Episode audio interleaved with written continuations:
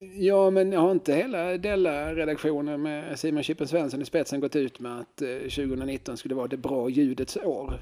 Det, det har de kanske. De har väl börjat använda sig av... eh, Mikrofoner? Ja, jag har också hört det. Eh, ja, jag, Chippen hävdar ju att han är väldigt teknikintresserad. Det är han också. Han, av alla människor jag känner i den här eh, branschen, om, Mm. om vi ska kalla det så, så är han ju den som, som man, man kan fråga om. Eh, Nu, nu har jag inte internet här, hur gör jag? Så har han någon sorts svar. Mm. Men han är också lite, eh, han är också lite nonchalant i sin läggning. Så, ah, good enough. Det är- ja, det, Ja. det är väl mycket good enough. Jag träffade ju Chippen för första gången här när, när vi gjorde det här uh, Della Her Story live på Skala. Vi hade aldrig träffats tidigare, men jag hade gjort tal. Den beskrivningen som jag hade starkast i, i mitt minne var Josefin Johansson som beskrev både Chippen och eh, Kringland, K menar jag, eh, Svensson som de minst perfektionistiska människorna hon känner. Att om de skulle, okej här har jag den här grejen, om jag nu, om jag ändrar den där, om jag ändrar det där i den här texten, då kommer det bli en mycket bättre text. Så att, eh, nej jag gör inte det. Nej, Nej. good enough. Good enough. Kan du vinkla ner micken lite bara tror jag? Jaha, herr Stanley Kubrick. Det jag. Har ju tvärtom, jag, det har vi pratat om tidigare, jag slåss ju, jag har en ständigt pågående kamp mellan min perfektionistiska sida och min vilja att producera väldigt, väldigt mycket. Ja, ja det är ett eh, dilemma. Det är ett jävla dilemma, men jag har ju löst det det här året genom att ha helt sinnessjukt mycket att göra med både skola och jobb och ganska mycket olika sorters jobb. Och det har faktiskt funkat rätt bra. Jag har blivit lite bättre på att eh, släppa ifrån mig saker. Jag har ju samtidigt nästan bränt ut mig också, men det är en annan sak. Ja, du kan inte ha allt. Då. Nej. Man- kan liksom inte både göra roliga saker och ha roligt. Det där är en missuppfattning i många. Men du gör, gör inte du jättemycket roliga saker? Ja, men jag, vem har sagt att jag har roligt? Ja, nej, det är sant i och för sig. Det, det, det är ju först i efterhand när man tänker på det. Jaha, jag har gjort det här och det här. Mm. Ja, men det var väl ganska kul. Eh, Vill jag minnas. Är det någonting som du har gjort som har varit roligt och som också har känts roligt samtidigt som du har gjort det? Ja, nej men det, det är väl, ärligt talat så är det väl det mesta. Alltså jag, jag brukar ju skryta med det att jag är så privilegierad. Mhm. Jag, jag gör ju det jag vill göra. Mm. Och jag gör ganska lite av det jag inte vill göra. Mm. Eh, Jag drar mig osökt till minnes den här sketchen från eh, Penetrerings-TV, PTV. Just det, den här sorgligt bortglömda Herngren och Holm-serie. Ja, som, som kom när jag var i en formativ ålder. Jag hade den på video, VHS och eh, tittade på vissa saker många gånger om. Men där är en, eh, Hannes Holm gör någon sorts snubbe som har konstigt framåtkammat hår och, och eh, någon ful träningsoverall och som pratar mycket om att han har läst Sartre och Camus och de här grabbarna. Det handlar mycket om att välja, välja bort va. Eh, och, och, eh, eh, Låter som Kai Pollak tycker jag snarare. Ja, men han, han har liksom, något, han, det presenteras som att han har, liksom, han har kommit på något. Han har liksom kommit med lösningen här. Och så, så har jag läst då Sartre och Camus och de här grabbarna.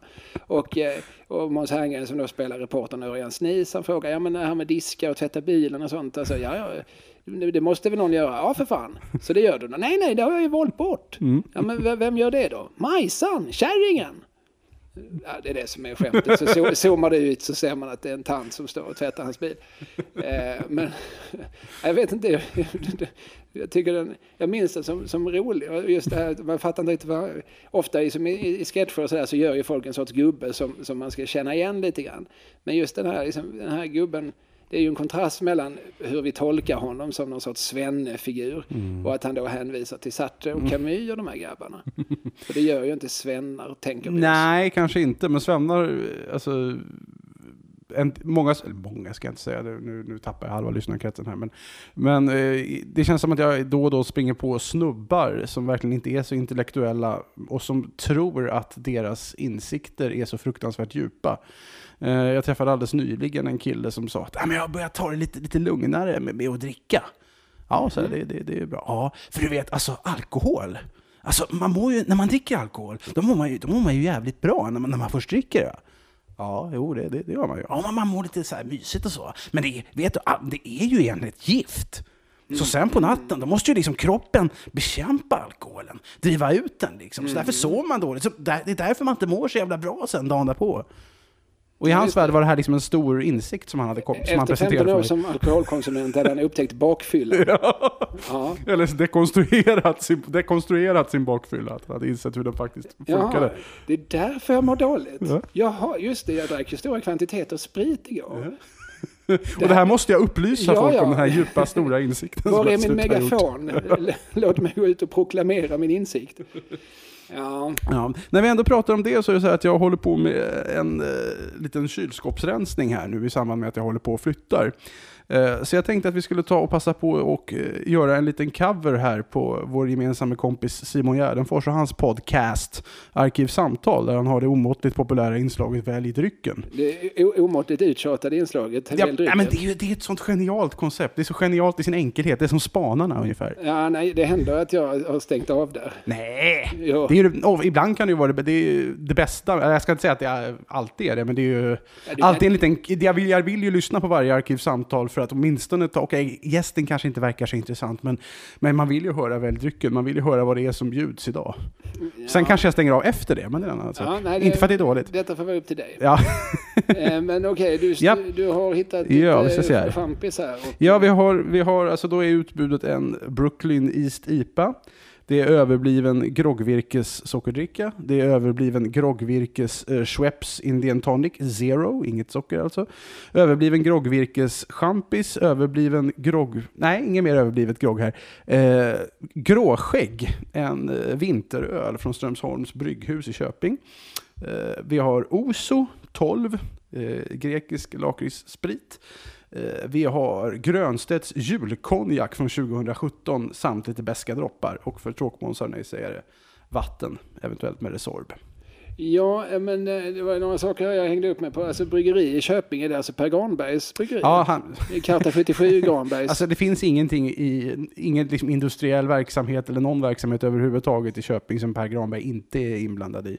Per Granberg får ju dig och mig att framstå som utomordentligt lata. Ja, nej, men han är ju en entreprenör. Han driver ett ställe där som heter Ögir och sen så har han ju sitt band och Karta 77 och sen hade han ju skivbolaget Birdnest. Och, så han är ju väldigt mycket navet i den andra svenska punkvågen som Absolut, de gick när- på 90-talet. De flesta stora svenska punkarna på den tiden, de lyckliga kompisarna och Dia Salma och Sagda Karta då naturligtvis, låg väl på Birdnest, eller Birdshit som det hette från början. Eh, ja men det stämmer, den är från Köping. Ja, eh, ja nej, men eh, kan vi göra så här att jag säger i mikrofonen att jag tar mig ett stort glas läskande Oso och sen så dricker jag egentligen champis. Så kan vi absolut göra. Och jag tar vatten med Resorb. Jag är alltså tråkmåns och säger det. Eh, Okej.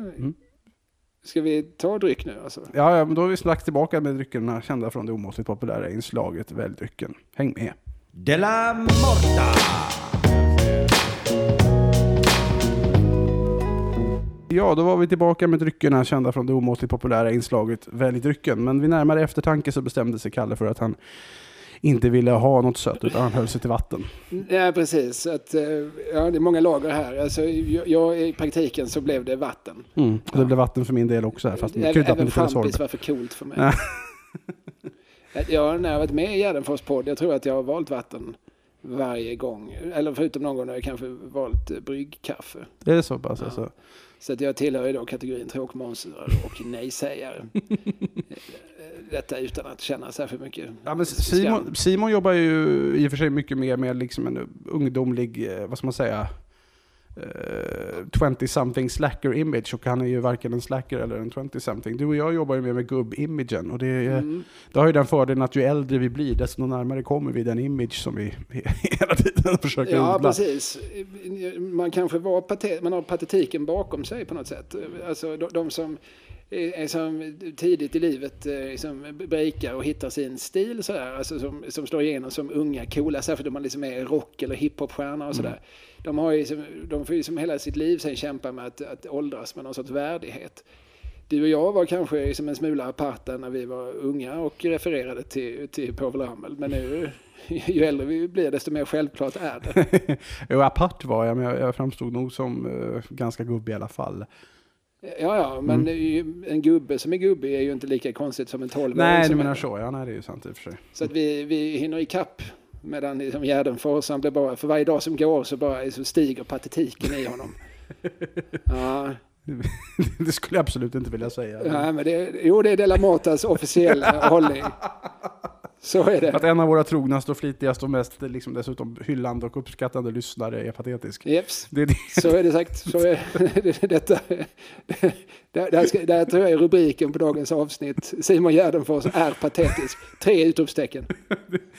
det får stå för dig det, Kalle Lind. Ja, nej, det, får stå, det står ägnar- för oss.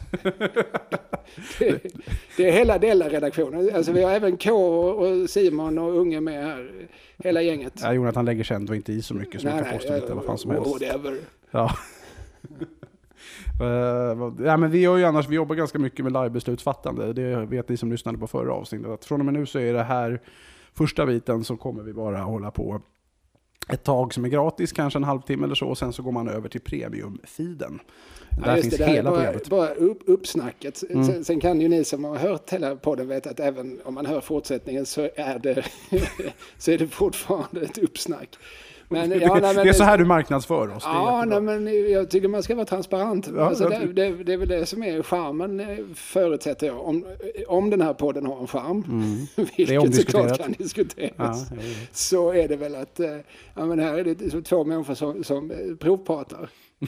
Vi kanske kommer fram till något. Om vi bara liksom låter läpparna röra sig så kanske vi kommer fram till något. Begreppet provprata fick aldrig riktigt fäste va? Vem var det som lanserade det? Det var någon teatermänniska? Stina Oskarsson. Så var det ja. Eh, De hade det, alltså, eh, alltså under repetitionsprocessen så, så hade de någon sorts tryggt rum eh, där man liksom fick lov att liksom pröva tankar. Alltså man fick säga, tror ni inte det kan vara så här? Eh, och det kallar hon för att provprata. Det som vi andra egentligen kallar för att tänka. Mm. Eh, eller diskutera, eller bara prata. Alltså, för så, i, i, ett sunt samhälle så måste man ju få lov att liksom lägga fram en tanke som man kanske inte riktigt har liksom tänkt färdigt. Eller som, som kanske, alltså, kan det vara så här? Och så säger någon, nej men så kan det inte vara. Nej okej, intressant. Men du behöver inte hata mig för att jag ställer frågan, kan det vara så här? Men så såg ju klimatet lite grann ut inom, eh, alltså när den så kallade identitetspolitiken stod som högst i kurs. Ja men det här var väl lite då, lite peak medvetenhet eller vad man ska säga. Ja, precis. Alltså när folk liksom högg väldigt mycket på, på ord och detaljer. Och, och sådär. Nu gissar jag att alla de förhoppningsvis har liksom någonstans viktigare saker för sig. För det finns liksom större fiender idag än, än folk som råkar säga han om en hen. Ja, ja jo, men jag tänkte, min, min personliga insikt om det där att, den, att vi har nog passerat peak medvetenhet. Eh, det var för jag, jag kommer ihåg i samband med eh, Emmaboda-festivalen då, 2015 tror jag det var. Eh, när alla ville stoppa Mr Cool. Det första, Mr Cool-drevet. Det första Mr Cool-drevet, jag vet inte, man kan inte räkna dem alla. Jo, det är väl två. Är det bara två? Ja. Jag vet inte, var det, Det känns som att det är ett årligt Mr Cool. Nej, nej det, det kanske... Det, det, känns som att Anton alltid hamnar i blåsväder på något konstigt sätt. Ja, Eh, och för den som har träffat Anton så är det Ja, ett mysterium. det, För liksom en, en liksom vänare, snällare, mjukare Mm. man. Första gången jag träffade honom så satt vi tillsammans och sjöng igenom eh, alla sångerna i Kamomilla stad. åh! Tant Sofias arga visa och nu ska vi ut på rövarstad. Vänta lite nu här, när, i vilket sammanhang var detta? Ja, vi gjorde någon podd tillsammans som hette TP-podden. Där Jaha. vi sedermera spelade Trivial Pursuit. Ja. Jag vann. Okej. Det, var bara, Men vänta lite, varför- det är inte viktigt men det var jag som Nej, men vänta lite, varför satt ni och sjöng in dem innan ni... Ja men det, det var väl så, någon höll på att mi- mixtra med någon mix. Simon Chippen Svensson skulle vilja mixtra med någon mick. Eh, och eh, ja, så ställer du den frågan, varför, varför kom ni att tänka på något obsolet inslag ur den svensk-norska Nej, men jag kulturskatten? tänker att det är som om man hinner sjunga igenom samtliga Nej, låtar. det var, det var väl de två jag nämnde. Ah, ah, men, ja, men, vi, men vi fann varandra väldigt snabbt i att vi bägge kunde ungefär texten till Tant Sofias arga visa. Ja, nej, jag, jag känner inte Anton överhuvudtaget närmare, men han, han ger ju ett, ett väldigt eh, milt och mysigt och trivsamt intryck. Nej, men det kändes som att då, sommaren 2015, så var det så, så många som hörde av sig till mig eller bjöd in mig till att skriva under listor för att stoppa Mr Cool eller Facebookgrupper och fans mormor. Och det tänkte jag absolut inte göra. Uh, och det gjorde jag inte heller. Men sen så gick det några år och sen kom det här andra drevet då. Det var väl 2018 tror jag.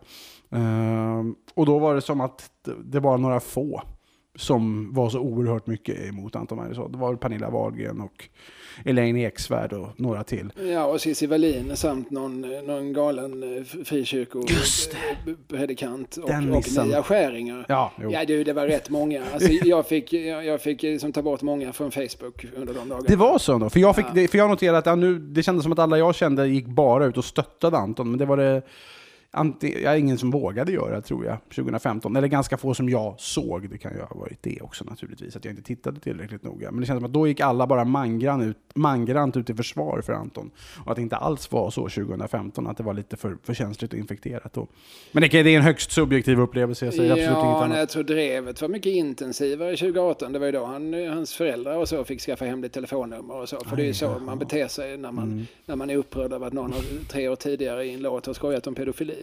Det är klart man ringer och mordhotar vederbörandes föräldrar. Mm. Det är väl fullt rimligt. Eh, det är väl så de, de, sunda människor reagerar på saker. ja. Eh, nej, men det var ju, nej men det var ju olika nivåer. Vissa ville ha bort låten från Spotify och det, ja, det, så, det, det kan väl vara rimligt om man, om man tycker att det är det allra viktigaste. Det, det fanns ju mycket motargument av typen att men, så det är viktigare att ta bort den här låten som skojar om det än att till exempel ta bort Michael Jackson som bevisligen gjort det. Mm. Eh, så, men, men det går liksom inte att nå folk med intellektuella argument i sådana lägen. Eh, nej, jag blir alltid väldigt beklämd av den sortens, den sortens drev. För att jag tror att det, det finns liksom oerhört många nyttiga idioter som, som nej men vadå, det det här är ju, de, de läser någon, något litet excerpt som, som någon mycket medvetet har valt ut ur ett sammanhang. Eh, och men det här är ju fruktansvärt. Det, är, det är en människa som, som vill våldföra sig på barn. Det är klart att han inte ska få, få sprida sin, sin pedofilipropaganda på en, st- på en strömtjänst som barn har tillgång till. Under, för det är klart att alla barn söker på knulla barn när de har Spotify uppe. Eh, men, men eh, de flesta av dem handlar ju i någon sorts god tro, men det satt ju några i, i mitten och administrerade detta. Eh, av olika skäl, alltså av, ofta av liksom narcissistiska skäl. Eh, så det är de man, man ska, de ska man inte göra. Nej, de ska man inte göra, men ibland så kan man bara inte låta bli för man tycker att det är, det är för dumt helt enkelt. Du skrev en ganska uppmärksammad krönika där vill jag minnas. Ja, jag var på semester. Alltså jag hade bestämt mig för att jag ska inte liksom bry mig om vad som händer hemma vid. Eh, Jag var på tågluffar. Jag, låg i, jag minns väldigt tydligt att jag låg i en hyrd lägenhet i Wien och, eh, och, och förstod att, eh, att nu är det lite jobbigt att, att vara Anton Magnusson. Alltså det var på ett väldigt personligt plan att, att jag... Att, eh, jag förstod genom våra gemensamma vänner att, eh, att han, han duckar från livet nu för att det viner nästan bokstavligen kulor omkring honom. Och eh, så då satte jag mig in lite grann i fallet och sen så skrev jag på min blogg då en, en, en indignerad text. För, för, att, för att det, just för att det är så många människor som, som alltså det är en sak, alltså, nazism är så himla lätt att eh, ha en åsikt. Det är fel. Det är fel att vilja eh, massutrota ett folkslag. Det är fel att gå runt på stan med stora kängor och sparka ner tanter. Det, det, det är så himla lätt att skriva under på. Men det här är ju komplext. Då. Det är ju som Lars Vilks eller Dan Park eller, eller vad som helst. Alltså, är, vi måste ändå liksom ta in liksom begrepp som, som konst och ironi och humor och, och sådär. Och som i Antons fall, eller Mr Cools fall, är det ju ännu enklare för att här, den här är ju inte ett dugg på allvar. Alltså, man Det är säger, uppenbart för vem som helst som lyssnar längre än fem sekunder. ja men det är det inte uppenbarligen. Nej, nej. Ja. Eller, eller gör så folk ska dumma, bara dummare än vad de är. Nej, nej, men för att de tycker inte det är roligt och då Nej, vägrar nej. de liksom köpa. Men man säger, det är ett skämt. Jag- skrattar inte, Mm. är motargumentet. Och då, då tycker, för, för, det, för det är ju någonting med skämt som gör att folk, folk tycker att det är helt okej att, att eh, liksom allting annat, alltså även ett fult hus är ju ett hus. Mm. Det går ju alla med på. Att även, jag har gått runt lite här i Stockholms innerstad och det ser ju förskräckligt ut på sina håll. Men jag köper ju ändå att det här är hus. Det är ju fruktansvärda hus som, som, som, en, som en mycket, mycket sjuk människa har låtit bygga och ritat. Och, och, och så, om man tittar på hela området bakom Kulturhuset, det ser ju för jävligt ut. Men jag går ju fortfarande med på att det är hus. Men i den här diskussionen så går ju inte människor med på att det är ett skämt. För att de anser att definitionen på ett skämt är om de skrattar åt det. Eh, och jag menar, eh, okej, då, då outar du det här som antiintellektuell. Då går det ju inte att diskutera. Och då måste man, liksom om man då skriver en text, berätta det. Att ni, ni, ni beter er som, som dumma hundar. Vill, vill ni bete er som dumma hundar så fortsätt. Vill ni inte göra det så, så, så dämpar ni er nu. Det var väl det som var lite grann mitt von oben perspektiv i den där texten. Jag erinrar mig mest att Anton har, hade ju, har ju haft ett förhållande med Kim Wall. Mm. Eh, vilket Cissi Wallin drog fram. Hon skrev i någon upprörd tweet om Knulla barnlåten att jag tänker på Kim Walls anhöriga. Mm. Och då, då, det jag minns när jag läste det så fick jag liksom sån skämskramp i kroppen att jag knappt lyckades hålla mig kvar i stolen. Det är verkligen, ja okej, du tycker att detta är en fullständigt rimlig jämförelse. Men det intressanta var att det var väldigt många av hennes följare som också verkade tycka att det här var en fullständigt rimlig jämförelse. Som att man kanske ska bli pessimistisk om omvärlden, jag vet inte. Det finns väl ett och annat skäl att bli det. Ja. Mm. Och, och då är ju det här bara liksom, eh, toppen på ett eh, stort, stort obehagligt isberg. Och vi som mänsklighet är Titanic. Ja, och det är vinter och det är mörkt och det är kallt som fan. Ja. Ja, det är för jävligt. Ska vi ta en vignett på det? Ja, Det här är La Morta.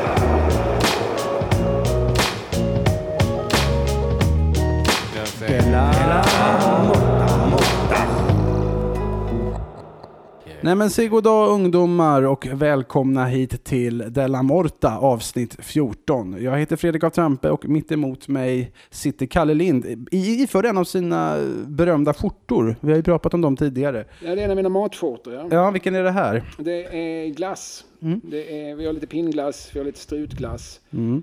och kanske någon kulglass. Nej, jag tror det är pinn och strut.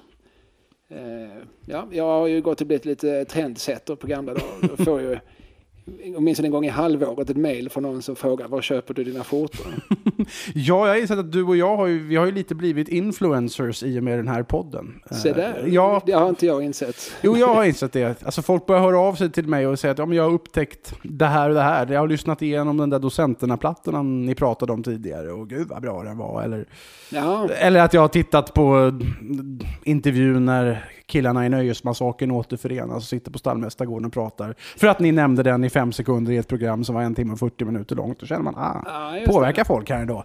det. Ja, men det är väl lite härligt ibland. Jag minns när du och jag gjorde ett snedtänkt om Henning Sjöström. Just det. så gick det faktiskt att se att eh, Henning Sjöströms bok Det glatta livet, Mm. som vårt samtal ganska mycket kretsar kring, som kanske var Henning Sjöströms eh, största och konstigaste stund som författare.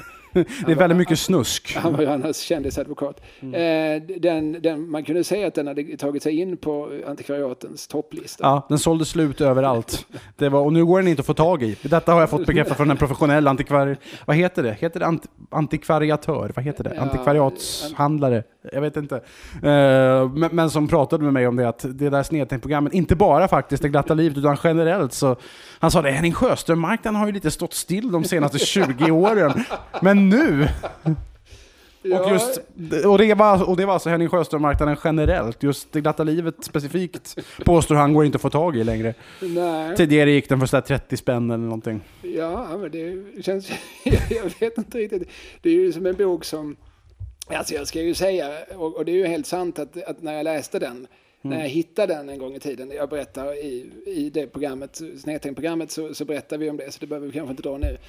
Så, så kände jag ju, liksom, då, då kände man ju liksom hur gu- gubometern i en liksom stod på, på rött. Alltså, det, alltså nu, det här är guld, gott folk. Det, här, det, här kan, det här kan inte bara bli ett, ett simpelt litet blogginlägg. Det här måste först bli en bloggserie. Och, och det kan inte stanna där. där för vi, alltså, vad fan, jag får bjuda in Trampe. Vi ska, vi ska prata länge om detta. Eh, Det var, det var första gången jag faktiskt specifikt tror jag verkligen läste in mig på ett ämne jag inte kunde så mycket om till ett snedtänkt. Du hörde av dig till mig och sa innan vi lägger ner podden så måste vi göra ett program om om Henning Sjöström och och jag tyckte att frågan var så knäpp för jag kunde ju undantaget i glatta livet nästan ingenting om Henning Sjöström. Så jag bara, ja, det här måste jag ju anta som utmaning att läsa in mig på Henning Sjöström. Det är så galet så det går bara inte att säga nej till. Och sen dess har vi gjort några sådana program. Ja, precis. Men du är ju lämplig på det viset att du i lik- likhet med mig tycker om att, eh, att, att läsa in dig på något. Och, och eh, där finns det väl ändå någon sorts, även om du gör en gedigen research, så finns det också någon sorts good enough. Alltså när man eh, väljer gäster eller liksom hör av sig till folk som, och, och frågar om de vill vara med.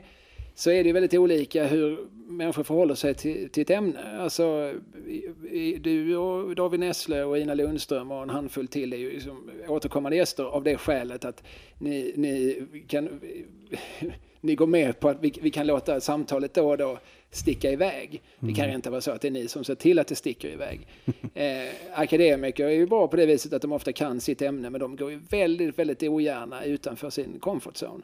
De vill gärna, liksom, det här är det jag har forskat på. Jag har forskat på eh, vad som hände inom svensk nöjesindustri eh, i Göteborg mellan 1972 och 76. Jag vill helst inte prata om vad som hände 77, för det är jag osäker på.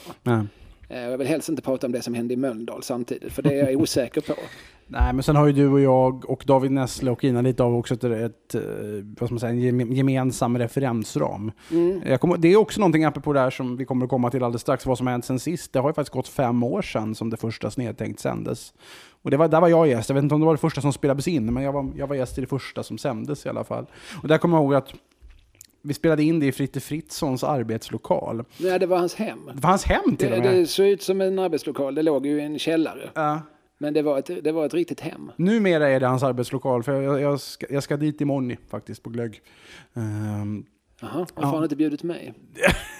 ja, det är en väldigt bra fråga. Ja, spännande. Note to self. Ja. Eh, nej, Nästa men, gång jag gifter mig, stryka Fritte från, från listan. nej, men eh, och då kommer jag ihåg att jag på vägen dit och pratade vi om en bok som jag hade gjort tillsammans med Martin Kristensson och Mattias Boström om roliga anmälningar till radionämnden.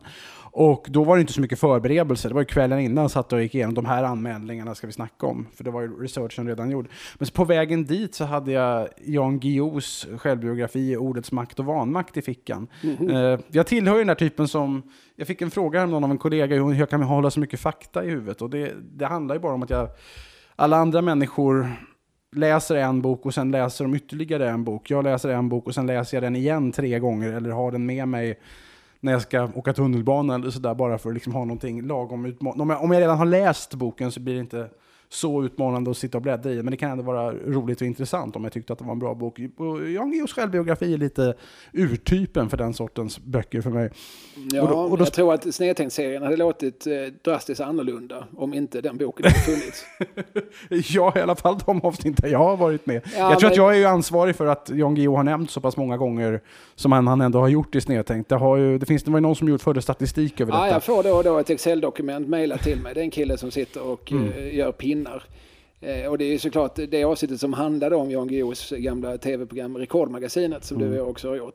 Där, där nämndes han ju såklart exceptionellt många gånger. Ja. Men, men, eh, det var Konstigt det påfallande många pinnar. Ja, men, det, det, men han har ju varit med så där fruktansvärt länge också och va- varit en man som har synts till och märkts av. Ja, han är ju någon sorts journalistikens Forrest Gump. Ja, precis just så.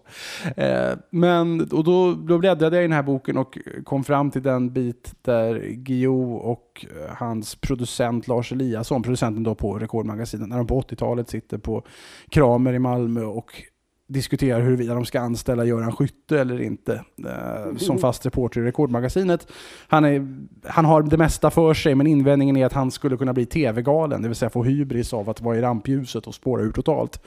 Och då tänkte jag att okej, nu när jag, nu, då bara fick jag ta infall. När jag, nu när jag ska vara med hos Kalle och han frågar vad vi ska prata om eller något sånt där, då ska jag bara trycka in en referens till det. Jaha, jag trodde att vi skulle prata om när Lars Eliasson och Geo på Kramer.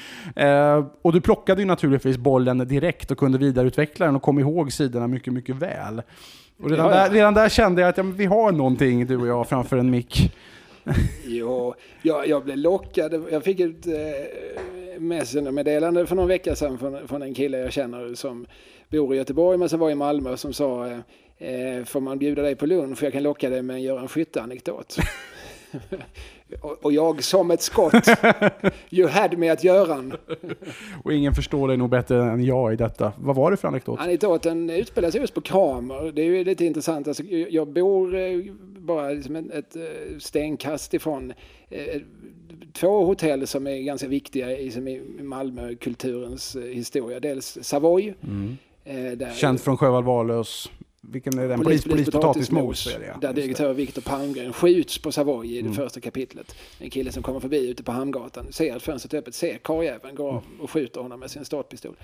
Eh, och, eh, Spelas väl av Tommy, Tommy Jonsson i filmatiseringen tror jag. Eh, kan så vara. Mm, ja. mm. Han, mördaren bor ute på en, en stadsdel som heter Kirseberg där jag bodde i många år. Jag brukar säga det, de som är kända härifrån, det är Anita Ekberg, det är mördaren i potatismos och sen, sen, är det, sen låg det ett fängelse och där har Svartenbrandt suttit. Så det är våra, det är våra tre stora kändisar från den här stadsdelen. Hasse Alfredson föddes faktiskt där också, men det, det, det låter inte lika bra. Ja, åter till hotellen. Eh, jo, och, sen, och Savoy, det är ju också där, eh, ja du vet, Johnny Bode stal en julskinka.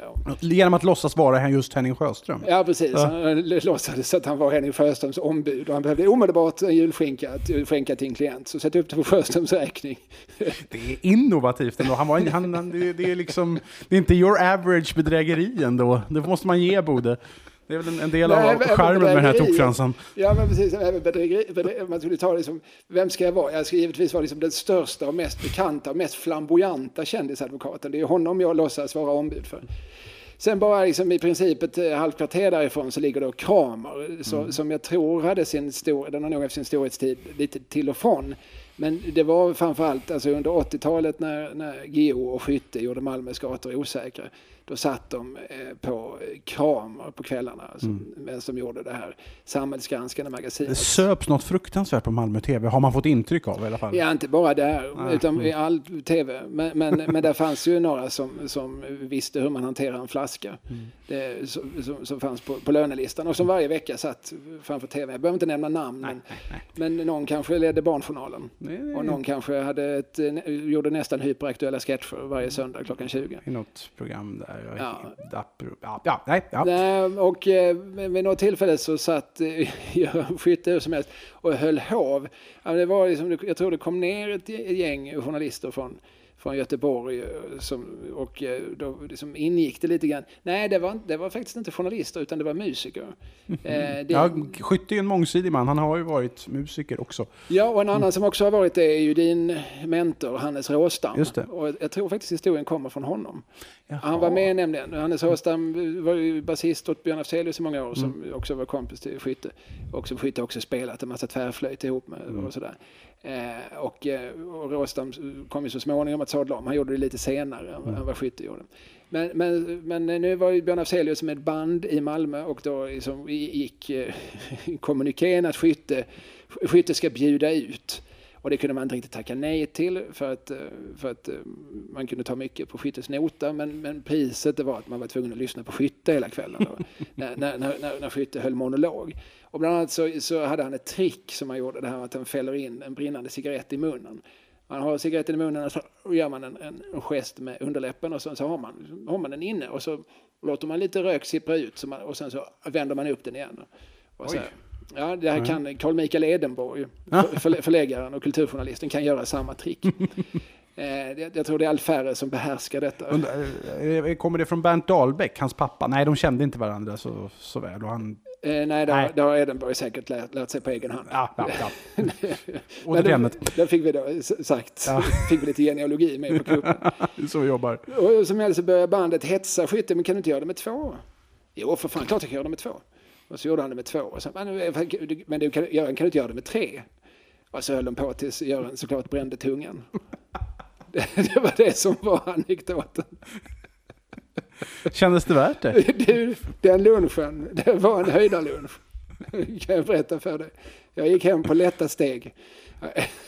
Ja, som sagt, det är ingen som förstår dig bättre än vad jag gör i detta, och tror jag. Och det är, väl- det är väl därför vi har den här podden ihop. Är det det som har hänt dig sen sist? Nej, nej, nej, nej, det här var innan. Det här var ju som innan. Det här borde varit svaret på eh, frågan för kanske sju program sedan. Mm.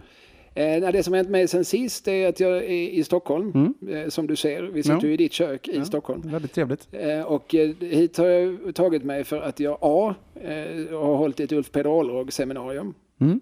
Eh, Som man ju gör. I min värld är detta ingenting konstigt alls. arrangerat av eh, Visarkivet. Mm. Kvällens höjdpunkt, alltså finalen på kvällen, det var att Geija Sundström gick upp på scenen. Hon är ju ett sånt jäkla proffs. Jag har konferenserat henne någon gång. Ja, där hon liksom, I just Köping faktiskt. Med, liksom, mitt ibland eh, vispunkare och Bellman-tolkare så kommer Eja Sundström och bara är Eja Sundström. Ojämförlig på något jävla vis. Nej men det är så här, det är, hon är ju en tant, alltså hon är väl kring de 80.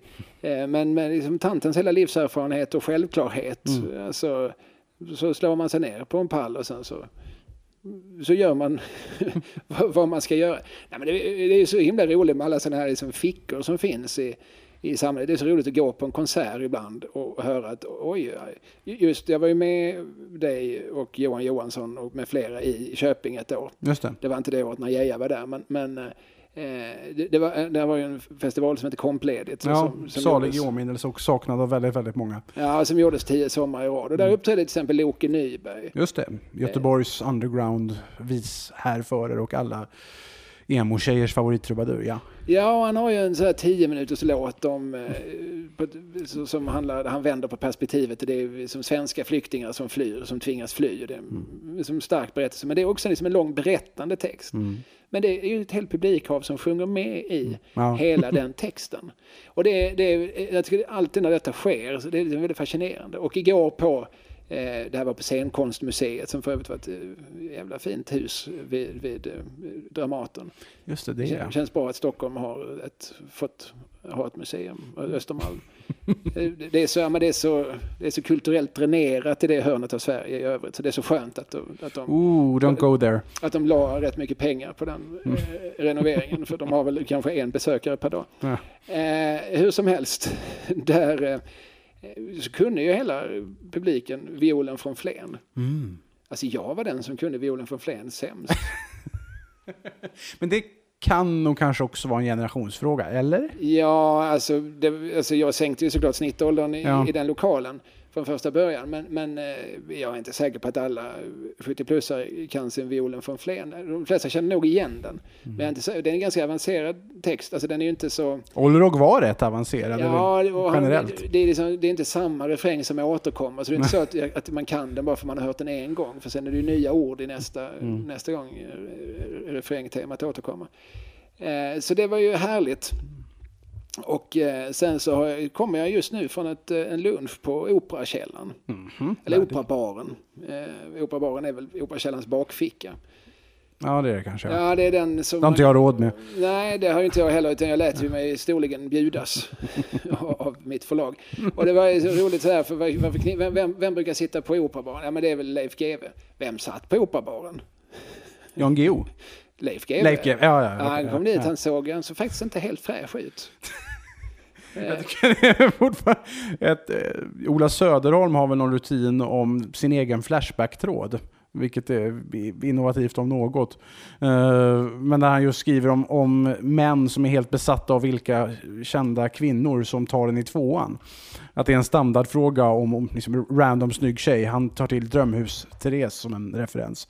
Eh, Men där han också har det att det här är intressant att snubbar som rimligtvis ser ut som Leif GW Persson hade gjort om han inte hade tagit så väl hand om sig.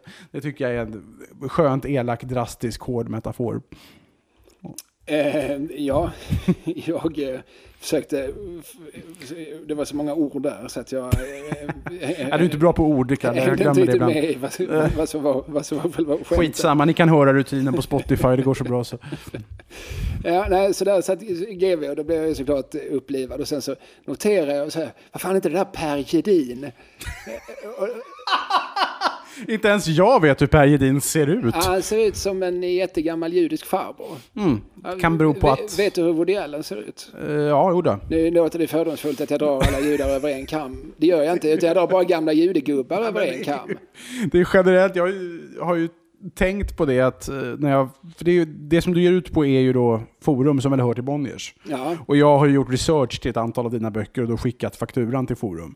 Ehm, och då tänker jag alltid på, det har blivit så tack vare Martin Kellerman, apropå skämt som folk inte riktigt förstod eller inte ville förstå.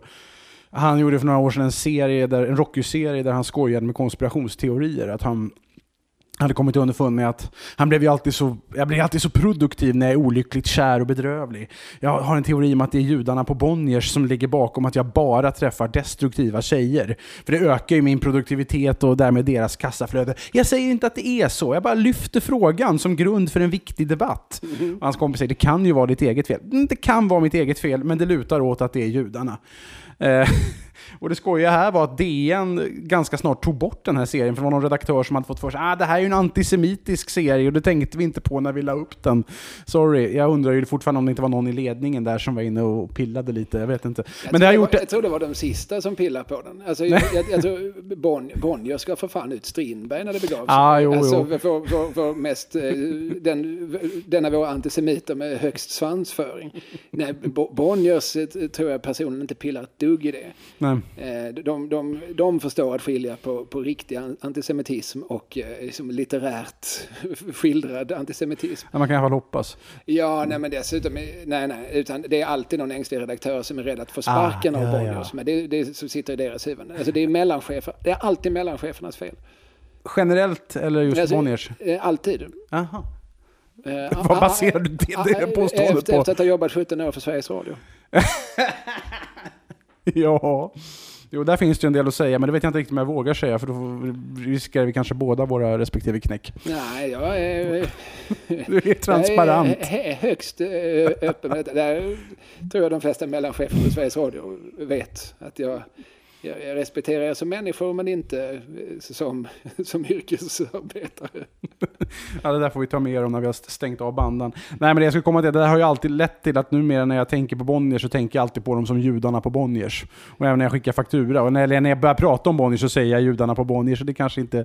Om man inte plockar den referensen så kan det låta lite fel. Nej, men det låter ju som, det, alltså, det är ju inte Kellerman den första som, som, utan det var väl snarare Strindberg då som var den första. Att, eh, nej men, eh, alltså, och Jan Guillou återigen, han, han skriver ganska mycket om det i en bok som både du och jag har läst, den som heter Det stora avslöjandet. Just det. Boken som, till stora delar ligger bakom att jag blev journalist. Ja, den skildrar, det var den han skrev på Kåken då, 74, och som skildrar hans första tid som journalist när han då alltså är liksom, eh, allmän reporter, eller som skandalreporter på FIB Aktuellt var det ju i, i verkligheten. Som, som i skiftet 60-70-tal var en herrtidning men ännu ingen porrtidning. Där, den distinktionen förstår inte folk idag, men det var alltså en tidning som, där man ku- kunde säga att jag läser den för artiklarnas skull. För det fanns artiklar. Avslöjande artiklar inte minst. Jag, det var, jag förstod inte den referensen när jag växte upp, för då, för då var ju FIB Aktuellt, den hade ju inga artiklar. Alltså det, det, var ju, alltså det var ju bara ren på. Ja, det kanske var lite om... om eh, Hur du slipper skatt eller Ja, ja, men det, det var, nya Bondfilmen. Och sen så låg ju såklart Naturens under där då. Ch- Charlie, Charlie Boods eh, tecknade sida om till exempel hur en, hur en larv kan bli en puppa som sen blir en fjäril. Charlie pratar man alldeles för lite om nu för tiden. Nej, då, han tecknar ju även Åsödens BK ett, och ett Christer. det. Som jag tror snart ska eh, ges ut i nytryck. I någon... Jaha, fan. Jag tror aldrig jag har läst den som tecknad serie. Nej, den är ju bättre än vad den var som tv-serie. Den, den, Men den å minns jag mest som präktig och tråkig. I andra sidan skulle jag säga att allt som finns är bättre än tv-serien Åsödens BK. det är inte okej, det kanske inte är världens bästa jämförelse då. Ja, Nej. nej, men det är klart att nazism och så är ju sämre än, än tv-serien Åsödens BK. Men, men det, ja, det, den är oerhört pajig. Åsödens BK, men låt oss, låt oss prata Ja, några sekunder. Eh, alltså den kommer 85-86 någonting. Mm. Eh, den bygger ju då på Max Lundgrens eh, fyra böcker om eh, det här hårt kämpande fotbollslaget i en påhittad skånsk ort. Och Max Lundgrens vision med de här fyra, det var två saker. Dels att skildra liksom, folkhemsbygget, men framför allt, och det lyckades han med, att få pojkar som inte läste att läsa. Så var det som i, när, fortfarande på 80-talet när jag växte upp. Alltså pojkar i min klass som sa töntigt att läsa, de hade ju ändå läst Åsödens BK. För det var inte att läsa, för det handlar ju om fotboll. Eh, Eh, och Lundgren var ju som, han kunde sin fotboll, han var ju som djupt engagerad, så det var ju inte liksom något han la till för sakens skull. Utan, eh, utan han, skildringarna av olika kvalmatcher och sånt, det, det är gjort med liksom fotbolls, fotbollsfantastens kunnande. Eh, de här fyra böckerna blev en succé när de kom, och det måste ha varit på 60-talet. Och sen så, så blev det också en väldigt uppskattad serie, tecknad serie i tidningen Buster som ju läses oerhört mycket under 70-talet. Det var det Thåström läste medan de landade på månen. Det sjunger han om i sin, sin sång. Eh, kort biografi med lite testamente. Just det, jag har urusel koll på Thåström. Jag minns vad de var när de landade på månen. Jag läste Buster och Fantomen. Mm. Eh, skitsamma. Åshöjdens BK. Sen så ska då Malmö TV göra en, en televisering av denna i mitten av 80-talet. Och det är en av deras två husregissörer som heter Rune Formare. Och som väl har fått det jobbet för att eh, han råkar gå förbi. Eh, när de, som det var på den tiden? Ja, jag visste och, och för att han var sosse. Jag tror mm. det var den kombinationen. För det var han eh, uttryckligen. Och, så. och han var väldigt glad att få ta sig an socialdemokraten Max Lundgrens eh, romansvit. Och så väljer man då, nu ska den här liksom filmatiseras och, nu, och så är det ju dyrt då att göra som en period piece. Så att den får utspelas på 80-talet det funkar inte riktigt med storyn som handlar om hur en hel by går från. Alltså, det, är liksom, det är ju tema i början av, av, av, berättelsen är ju att, att det är några som då kallas för tattare. Som, som, har liksom, som är det här fotbollslaget och, som, och varje match i division 6 slutar med, med slagsmål och, och att kniv dras och att brännvin dricks och så. Eh, det är väldigt, berättelsen är väldigt rotad i ett 50-talssamhälle där det finns en blåbärskung som äger allt i trakten. Och så där det här liksom, lilla samhället fortfarande har väldigt mycket av en lantbod och av en infrastruktur. Så såg det ju inte ut i mitten av 80-talet. Så det går liksom inte att ta den berättelsen rakt av från början. Eh, så gjorde man det bara lite grann så som att vissa detaljer får vara kvar. Alltså lite grann så som att läsa 91 idag. Att de, de kör raggarbil men, det, men de är fortfarande hembiträden. Eh, kan ju funka om man gör det på skoj. Det är svårare om man ska försöka vara seriös. Ja, Eller ja, precis. seriös inom citationstecken. Eh, och sen, men sen så väljer man då för att spela de här 14-15-åringarna, alltså Jorma och, och Edvard och Björn Backe och så, så väljer man ju folk som är runt 30. Mm. Man som spelar skånska eh, pojkar eh, och eh, man väljer då Johan Hedenberg som pratar stockholmska och Gustav Appelgren som pratar sån teaterlåtsasspråk. Och eh, eh, alltså ah, det finns liksom, liksom noll och inte, inte trovärdighet. Man väljer till rollen som Bagan Olsson som, som då är den här som är för, i berättelsen är en före detta landslagsspelare som kommer till Åshöjden och startar ett bageri och som de här unga killarna liksom eh, rekvirerar för att eh, bli deras, deras tränare. De, de röstar bort den gamla ledningen och sådär. Eh, eh, då tog man en riktig landslagsspelare som heter Björn Nordqvist som jag tror då för tiden hade svenskt rekord i landslagskamper. Och han, han är jättebra på det viset att han spelar ju fotboll med den mm. äran. Men han kan ju inte agera. Ah, det är det lilla problemet. Ja. det, blir, alltså det är ju 13 avsnitt och han har en bärande roll. Och inga repliker låter ju som någonting. Alltså, I den mån man hör vad han säger så låter det som oerhört onaturligt. Och, och så bara håller det på så. Alltså, liksom, det finns liksom inte ett enda liksom, konstnärligt beslut som kan sägas vara, vara rimligt. eh, och dessutom så, så, så dyker Dan Hylander upp i handlingen detta om, om Åsödens BK. Men den, den eh, jag, jag, köpte den på DVD en gång och, mm. och, och tittade på den. Det var roligt att, det, att säga att Göran Ragnarstam gjorde en av sina eh, första Jaha. roller. Dels att eh, den gamla Malmöprofilen, numera framlidne Sten Taxi, känd från, från Filip och Fredriks Ett herrans liv-serie. Ja, just det, just det. En jättetjock man. Han var tjock mm. bland annat för att han till frukost åt tre wienerbröd och drack jo, lite, jag, lite träffat, jag jobbade ju med det programmet och, och jag kommer att just frågade liksom, ja, ja men jag kan inte härma honom riktigt, men ja, min lärare sagt att jag måste gå ner i vikt, men det är svårt där när jag äter wienerbröd och dricker fet mjölk. Men, men Sten, om du... varför gör du det? Ja, det är gott! Ja, ja, ja jo. det är gott. Ja. Det är gott. Det är gott. Ja. Jag, har faktiskt, jag minns faktiskt under en av inspelningarna när vi åt lunch så satte Sten Taxi i halsen. Det är något av det obehagligaste jag har varit med om i hela mitt liv. Men jag ska, jag ska, inte, jag ska inte ens försöka återge det. Det var en vision och en ljudupplevelse. Jag skulle säga att det är det mest sublima ögonblicket i all Filip och Fredrik-TV som jag har sett. Jag, jag har verkligen inte sett allt, men jag har sett en del. Men det är när, när Sten Taxi liksom förintervjuar Mark Levengood mm. och eh, liksom, säger liksom, jag förstår inte vad du säger för du pratar ju finska. Mm. Ja, nej, jag pratar ju inte finska, jag pratar finlandssvenska. Ja, nu fattar jag inte alls vad du säger när du pratar finska. Ja, men, ja, ja, men alltså, det är ju en dialekt, så som du pratar din dialekt, skånskan. Ja, nej, jag fattar inte det. Det här finskan du pratar, alltså, jag, jag fattar ingenting. Han refererade konstant till Jan Guillou som Guillou också. Ja. Nej, Just det där var- tror jag i och för sig att Jan Guillou är ganska luttrad vad det gäller skåningar. Han säger att det är ett generellt uttal av hans namn. Ja. Ja, det är ett, eh, men det var ett genidrag att sätta den här liksom stora, samtidigt som han liksom var stor och tjock, såg ut som en, liksom en, vandrande köttbulle så, här, så, så, så hade han någon sorts energi. Så, han, han var ju gammal DJ och sånt, alltså, en sån här liksom, mm, teaterapa som, som liksom dök upp. Han, han staterar i Hipp Hipp och sådär, spelar liksom en gubbe som förvandlas till ett stort pop. Popcornmannen, ja. Ja, och, så, och han eh, staterar i Åsödens BK och sen så, eh, det, vad som också var roligt minns jag från när jag såg DVD-utgåvan, det var att någon måste ha dragit det här alltså direkt från, från en VHS-kopia för plötsligt började den här lilla pilen som, som vi som minns tvåkanalstiden Ja. minns tydligt. Nu måste du förklara för de som inte minns den. Ja men det var alltså så att om det gick ett program i ettan eh, och så, så, så ville, eftersom det här var public service så ville man upplysa om att nu börjar ett annat program i tvåan. Då läste man en liten vit pil blinka uppe i högerhörnet. Man Och behöver inte pilen- tydligare symbolik för ett sk- skralare medieutbud än så. Ja, nej, och det, det, denna pil lät då alltså de som gjorde DVD-utgåvan av Åsödens BK ligga kvar. Det är oerhört märkligt.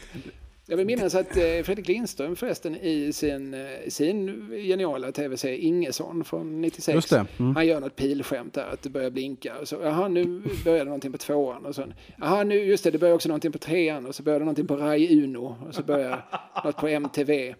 Den hade sina verkliga poänger, eh, den serien. Han hade repat upp ett mycket märkligt klipp där Lennart Hyland pratade om hur det hade varit om Fred Astaire skulle ha varit idrottsman. Då skulle han ju ha varit fruktansvärt framgångsrik, oerhört känd idrottsman. Varpå Fredrik Lindström tar in någon musiker som får diskutera, hur det, eller någon musikjournalist som får diskutera hur det skulle vara om Orup skulle vara travhäst. Det, det, känns, det känns väldigt ironiska i generationen, men på, på ett bra sätt. På ett bra sätt. Ja, nej, men det där är ju ett roligt skämt. Men, men det var liksom också under, som alla unga humorister, åtminstone de som det är någonting värt med, de har en, i början av sin karriär så har de en person på hopps Ja, oh ja. Det, Det är det liksom- gäller nästan alla. Ja, men det, för det har ju att göra med, nu kommer man liksom som, som, som underdog och, och, och rebell och nu ska man liksom utmana liksom det som fanns innan. Och Lindström, eh, han, Hyland var ju väldigt mycket, eh, stod ju i hans skottlinje när han började. Det är ju en, en känd och ofta återberättad story om, om det var första gången rent av som Lindström stod på Norra Brunn. Ja, det här pratar han om i Värvet tror jag. Ja, jag känner igen Ja, det. det. Eh, hur som helst, oavsett om det var första gången eller ej, men det var en tidig gång och just den kvällen råkade Aftonbladet vara där. Vilket de, det har ju alltid varit liksom hela ståuppbranschens liksom käpphäst, att det gäller de som skriver om oss. Det, det kommer aldrig folk till, till, till, våra, till, våra, till våra kvällar. Det har liksom ingen bevakning, det är ingen som kan. Fortfarande idag så liksom, skriver vi ner mycket om detta på Facebook och så. Men just den kvällen råkade, om det var Tom Hjälte eller någon annan som vi pratar inte så mycket om nu för tiden, som var där och som, som ju skåpade ut den här kvällen. Och då öppnade Lindström sin akt med att säga, så dog han då äntligen, det gamla fyllot Lennart Hyland. Typ så. Ja, typ så. Och då hade han väl dött några veckor tidigare. Så, så det, var, det var liksom ett too soon-skämt på, på många, många Det plan. är liksom ingen annan än Fredrik Lindström som kommer dra too soon-skämten om Lennart Hyland. Ja, idag är det, är det många som... Nu är det svårt att dra too soon-skämt om just Hyland, men, men det dör ju folk fortfarande. Men, men, men jag menar, en bekant till mig, Johannes Jofi Finnlaugsson, Ja. han har ju gjort till sin grej att, att vara den första att, att skoja om alla, allehanda dödar. Jag minns första gången jag hörde Jonathan Unge, det var när han var med i någon livesändning i P3. P3 Humor, du var också med, minns jag, och Jesper Röndahl. Eh, och då går han upp och säger, jag hade ingen aning om vem det var, och han öppnar med ett Uffe Larsson är död. Det kom verkligen som en chock för oss alla, kan jag tänka. Hur kunde detta hända? Han var ju hälsan själv. Och då hade Uffe Larsson gått ur tiden två veckor innan eller något sånt. Och jag bara, ja, okej. I dig this guy. På något, något, sätt. Ja, men eh, precis. Och så- var det ju, alltså, även om liksom Jonathan fortfarande i, i diverse poddar och sådär så, såklart säger en del otidigheter om folk så, så, så var, det är alltid så inledningsvis så, så skojar man mycket mer på andras bekostnad. Så när vi gjorde Hej domstol, vi hade, vi hade en, en period hade vi ett kollegieblock, eller vad heter det, blädderblock på redaktionen där vi bara skrev upp olika namn på gubbar som kan vara roliga att att, att häckla, alltså, man vill ha en referens. Du är lika dum i huvudet som. Ja, kunde man titta på kollegieblocket. Stefan Sauk. Okej, du är lika dum i huvudet som Stefan Sauk. Men det är ju roligt också just för att det är så ospecifikt. Ja, jo, jo men, men det var ju liksom ett antal människor som vi, så, ja, vi kanske inte ogillade dem, men, men som vi tyckte liksom hade någon sorts eh, liksom gubb, vad heter det, liksom gubb aura som, som, och som därför som var lämpliga som någon sorts eh, måltavla för, för, för skoj och glam. Ja, som sagt, Och häckel. apropå just Ett herrans liv och Filip och Fredrik och att jag jobbade med den serien så kommer jag ihåg att vi skulle ju ha Lasse Berghagen som gäst. Mm. Och då hade ju Filip och Fredrik under sin sådana period i programmet Ursäkta röran, vi bygger om. Eh, som var deras andra tv-produktion faktiskt efter Hello Sydney. Eh, Deras första egna. Ja, ja, deras första egna dock. Oh ja, det var det. Ehm, och där hade de ju då gjort en sketch där de gick runt på Skansen och påstod att Lasse Berghagen hade blivit ihjälskjuten i Östermalmshallen. Eh, och folk, men du, varför då? Varför då? Ja, det ryktas ju om att han hade spelskulder. Uh, och, så, och så vidare. Det här sände de dock aldrig, för att så vitt jag förstår så hamnade det på löpsedlarna och Berghagens dotter ser någonting bara när hon åker buss och ser Lars Berghagen skjuten och ser inte att det står någonting om att komiker skämtade om att, eller ja, hur det nu var, jag har inte sett löpsedeln i fråga. Och eh, det var lite sådär på håret om Berghagen skulle vara med i programmet eller inte. Det fanns de i hans närhet som tyckte att ska du verkligen göra tv med de här, okej det har gått några år nu och sådär. Men han, han blev det till slut, men jag kommer ihåg när vi tittade igenom den där sketchen som Filip och Fredrik ändå hade sparat. Eh, jag är en av de få som har sett den alltså. Och jag minns hur fruktansvärt mycket de skämdes. De tyckte det var så jobbigt att se den här sketchen fyra, fem år senare. Bara. Mm. För det är sånt som man gör i början av karriären. Och som kanske inte alltid man är så jävla genomtänkt. Men som, som du säger, nästan alla gör. Ja, nej, men det, alltså dels är det ju ett sätt rent allmänt att väcka uppmärksamhet. Och Ja. så, sådär. Alltså att, eh, Pippi Rull, Schyffert höll på mycket så på 90-talet. Alltså bo, både alltså i, skämt, alltså inom humorns ramar. Då är det väl liksom, då är det väl ganska fair tycker jag. Men, men också i intervjuer och sånt där. Liksom, och hålla på väldigt mycket liksom, och, och dissa andra för att därigenom då liksom, ge sig själv någon sorts eh, liksom, hipphetsstatus. Det lyckades och, det, alltså, och han har väl i efterhand förmodligen eh, liksom, bett om ursäkt till dem som eventuellt tog illa vid sig. Och, och så får det väl vara och, och alla, alla som är i branschen vet ju att det här om man har liksom lite liksom fågelperspektiv så vet man att det här kommer ju att ske. En dag är det, är det jag som kommer att bli häcklad. Ja. En, alltså, och sen är ju vissa då, liksom en sån som Schyffert som är så oerhört medveten. Han, han såg ju till att själv vara den första att dra skämten om att Schyffert är gammal och gråhårig och, Mm. och föredetting och så. Så, så safear man ju lite på det sättet. Jag minns när han var med i Svenska TV-historier om Nile City och sa det att vi, vi gjorde uppror mot Åke Cato och nu sitter vi 20 år senare här och nu är det vi som är jätteproppen som systrarna Kronlöf vill spränga. Det ser jag ganska mycket fram emot faktiskt. Men något sånt där. Ja, Då nej, kan men man det- både vara kaxig och liksom medveten om muta in den där självdistansmarken. Ja, nej, och det, det är väl ett klokt sätt att Mm, agera. Åke. Cato blev ju, jag minns när, när Schyffert just hela tiden använde Åke Cato som, Ja. som referens. För, för, det, för där är ju, även i The 90 så pratar han ju om detta, liksom, det här var vad som fanns på tv, det var liksom Åke Cato.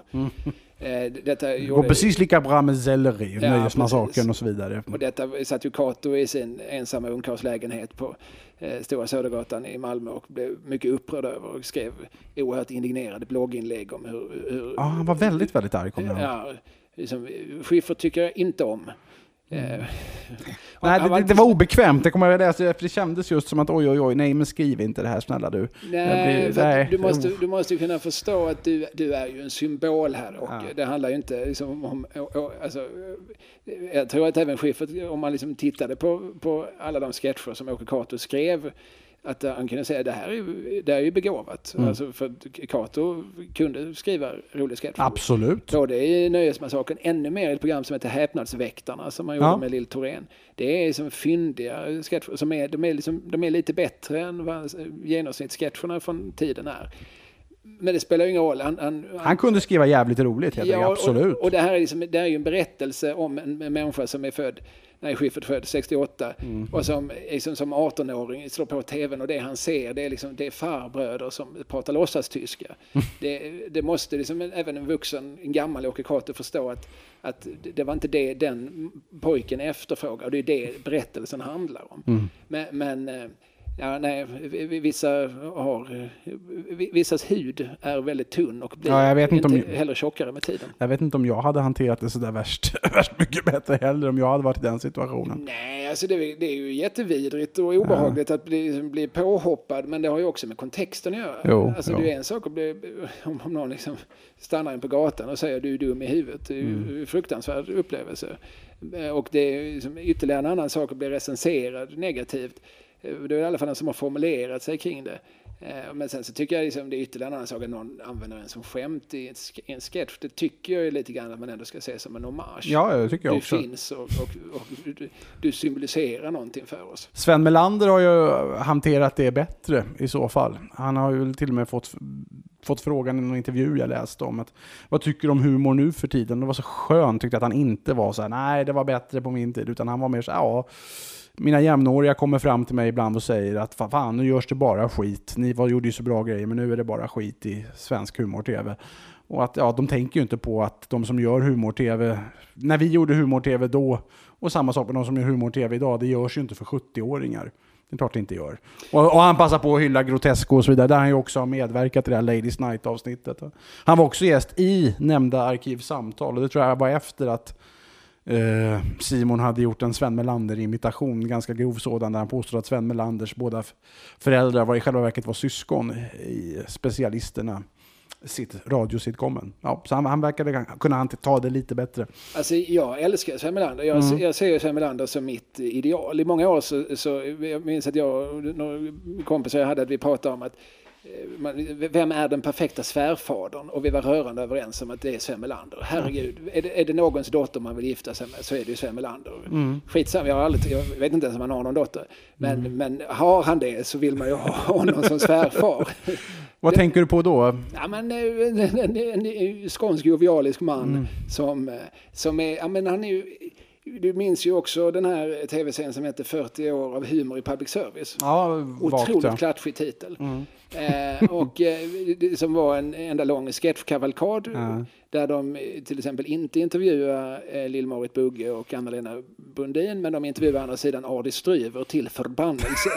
ja, det gjorde de. Ja. Och då hade Adi Stryver ändå ingen som helst analys av någonting utan han bara mindes att det var roligt. Jag minns inte vad vi gjorde men det var kul. vi hade så kul när vi gjorde det. Ja, det var kul. Ja, roligt var det. Jag och Lasse, det var kul. Ofta, ofta lite tuttar och så. Jag tyckte om tuttar, det var kul. Eh, ja, men jättekonstigt fokus på Adi Stryver. Men, Jag måste se om det här, det är min spontana känsla. ja, min, mitt minne av 40 år av humor i public service det var att det var ett Jättemycket Adi Stryver. Det, det var oproportionerligt mycket med tanke på att han gjorde lite, li, lite liksom psykedeliska slapstick-sketcher med Lasse Åberg på 60-talet. Och Torbjörn Axelman. Ja. Ja, bakom kameran. Ja. Ja, men men, eh, men sen, sen då och då dyker Sven Melander upp och då, liksom, då, blir det, då blir det bra tv varje gång. För att han har en sorts hetta när han pratar om saker. Han är, liksom, han är fortfarande engagerad i någonting som, som hände, hände för länge sedan. Alltså, han har fortfarande en relation till det. Han har liksom ett knivskarpt minne, han har en god formuleringsförmåga. Och han har en, en, eh, en, en sorts eh, liksom, engagemang när när han pratar. Så han är, han är det, det roligaste i den sketchkavalkaden, den tillbakablicken. eh, 40 år av humor i public service. Det är ju de nytagna intervjubilderna på Sven Melander. Eh, Så bland annat därför hade han varit den ideala svärfadern för att han, han, är, han är en rolig jävel. ja, absolut. Rolig och ödmjuk. Eh, och med detta så kanske vi ska säga att det är dags. Det är dags, det är dags att Della Motta.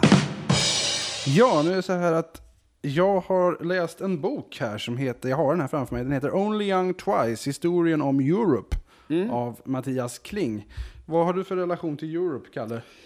Eh, ja, alltså jag minns ju Europe från min barndom. Mm. Jag kommer ihåg den här du, du, du, du, du, du, du, som fortfarande är ett jävla fett syntintro. Det kan man ju inte gärna ta ifrån dem. Nej, mycket kan man säga. Men Alltså redan liksom den här första drone-tonen, alltså man är ju med på vilken låt. Just det. är. Sen, det är roligt, jag, den, jag läste den boken när den kom. Det är ju en reflektion jag har gjort. Ja. Ska, vi, ska vi börja med att dra av den reflektionen? Absolut, absolut. Alltså samma år, det här är 2011 va? Ja. Så görs det... Okej, hela skämtet är ju det här, liksom, det finns vissa liksom, märkesår i svensk litteratur. va? 1891, då debuterar både Selma Lagerlöf och Gustaf Fröding. 1945, då kommer Pippi Långstrump. Samma år debuterar Tove Jansson, Lennart Hellsing. Eh, och Ja, det gjorde de ja. Ja. Huh. det är som verkligen mi- milstolpar. Och så 2011, då tre, hela tre svenska böcker, alla berättar olika anekdoter om Ian Hauglands förhud. Du har den här boken, Ja. du har Kim Marcellos memoarer från samma år och du har Just Anders det. Tegners memoarer. Ja. Access to all areas från samma år. Och alla har de olika historier som bygger på att Ian Haugland, det vill säga trummisen, batteristen Mm. i Europe, har en tydligen liksom, o- ovanligt lång eh, Ja. pip på snoppen. va? Och så- Han kan få in jättemånga kapsyler. han kan stapla 26 kapsyler Ja. eh, och sen så kan han, sen har han också sitt eh, partytrick Kissbomben. Då han liksom kniper åt och sen så låter han det gå och så, så, så, så fyller han ju så, så det blir som en stor ballong och sen släpper han och så sprutar det kiss och så skrattar vi. Och där har han ju då såklart gjort när då olika big shots från, från eh, som internationella skivbolag har varit närvarande så att de har fått kiss på sin Armani-kostym och det Ja, tycker det- Kim Marcello är en god story och jag är den sista att säga emot. Nej, men det är ju... Ian Haugland framstår ju som en oerhört eh, sympatisk person, eh, trummisen i Europe. Ja, Eller men liksom han- fan- spelevink och lite sådär happy-go-lucky kille. Ja, ja, men det är verkligen så här. Det är som en kille från Upplands Väsby som, som har ett visst eh, rytmsinne. Mm. Och så, ja, det var ju bra att jag hade det. För nu så får jag stå här på, på den här flotta festen och Mm. göra gamla, mitt gamla kisstrick. Eh, Alltså, ja, men, det, det finns ju som vissa människor som eh, som, som, om man jämför liksom med, med Joey Temple som ju är liksom en hardworking guy och en- som en kille som jag ska bli någonting. Mm. Ja. Och, och, och jag, jag sitter här, liksom, jag harvar, liksom Kim Marcello sitter och harvar uppe i Umeå på sin gitarr och, och lär sig som att spela i, som, vad heter det, March of the Bumblebee. Just det. Som Som ju då givetvis heter March of the Bumble Key i, i hans gitarrversion. Eh, Eller Joey Temple som, som sitter där, liksom, jag vill skriva världshits. Och som sitter liksom, dygnet runt och jobbar med detta. Och sen så kommer liksom, Ian Haugland, ja, men vi behöver någon som, som sitter bakom pukorna och, liksom, och håller liksom, på tisdag, på torsdag, på tisdag, på torsdag. Eller vad fan man nu gör. Alltså det, är inte, det måste ju inte vara världens svåraste jobb. Alltså det kräver ju inte alltid en, en, en högskoleexamen för att, för att hålla takten i en låt. Eh, Det kräver lite rytmsinne. Jag har det inte, så jag, Nej, jag, hade nej. inte kunnat vara, jag hade inte kunnat byta. Jag har inte ens någon förhud, har jag berättat tidigare i den här. Så jag och Ian hade inte på något sätt, jag hade inte kunnat ta hans position. Men så finns de här liksom, lallarna som, som, som behövs på ett litet hörn och som, Ja. som tycker bara mest är kul att, att hänga på. Ja, kul att lira. Ja, det är kul. Det är kul att leva. Framförallt så är det så jävla kul efteråt. För då är det alltid någon som kommer fram och erbjuder en någonting. Det kan vara liksom någon pulver och det kan vara någon, någon kroppsdel. Eller, det kan vara olika saker som någon kommer fram och vad, härligt, kul. Ja men får jag det? Vad kul. Roligt. som kan ha den. Och sen så, Nu lå- lät det som Jesper Rönndahl där i fem sekunder, men, men han känns inte som en sån person. Ja, om detta. nej, alltså, Jesper Rönndahl har en fantastisk hållning till livet. Alltså, han, han är ju också, eh, det finns inga, inga svårigheter och Nej. inga, inga problem. Det är bara att göra saker. Mm.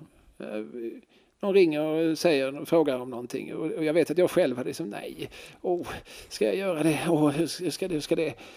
Ja, så kommer de kanske hata mig. Nej, jag, nej, jag måste tacka nej. Men Jesper säger ja visst, jag kommer, hej. och, sen, och så gör han det och så fakturerar han och så är han glad. Ja, det låter ju, underbart. Han Jag borde också ha av den inställningen. Han känner till ordet ångest för han har läst det i SAOL. Men han har Aldrig. ingen personlig erfarenhet av det.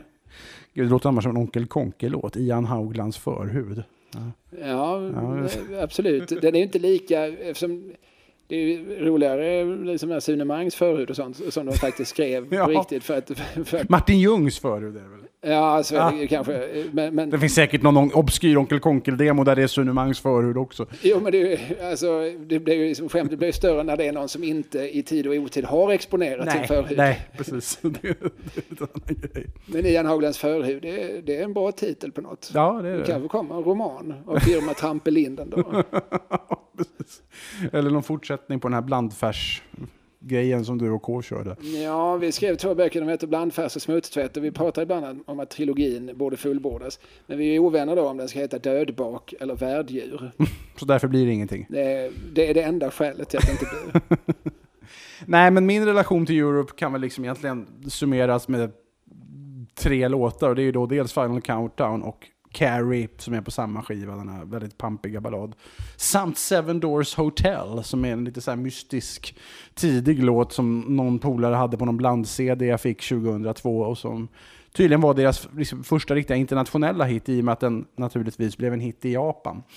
Uh, Ja, vadå, John Norum blev stor i Japan kanske? Ja, han, hade också, han hoppade ju av i Europe sen Ja, och- i och- Final Countdown-vevan. Just det, och Key Marcello, alltså Kjell Löfbom, tog Mm. hans plats. Men du, jag kan säga, alltså, mitt svar på frågan, Mm. vilken är min relation till Europe? Alltså det, som, det Europe-relaterade som jag har konsumerat mest och intensivast, Mm. det är ju Staffan Hildebrands halvtimmes film Just On det. the Loose, som han gjorde sponsrad av LO.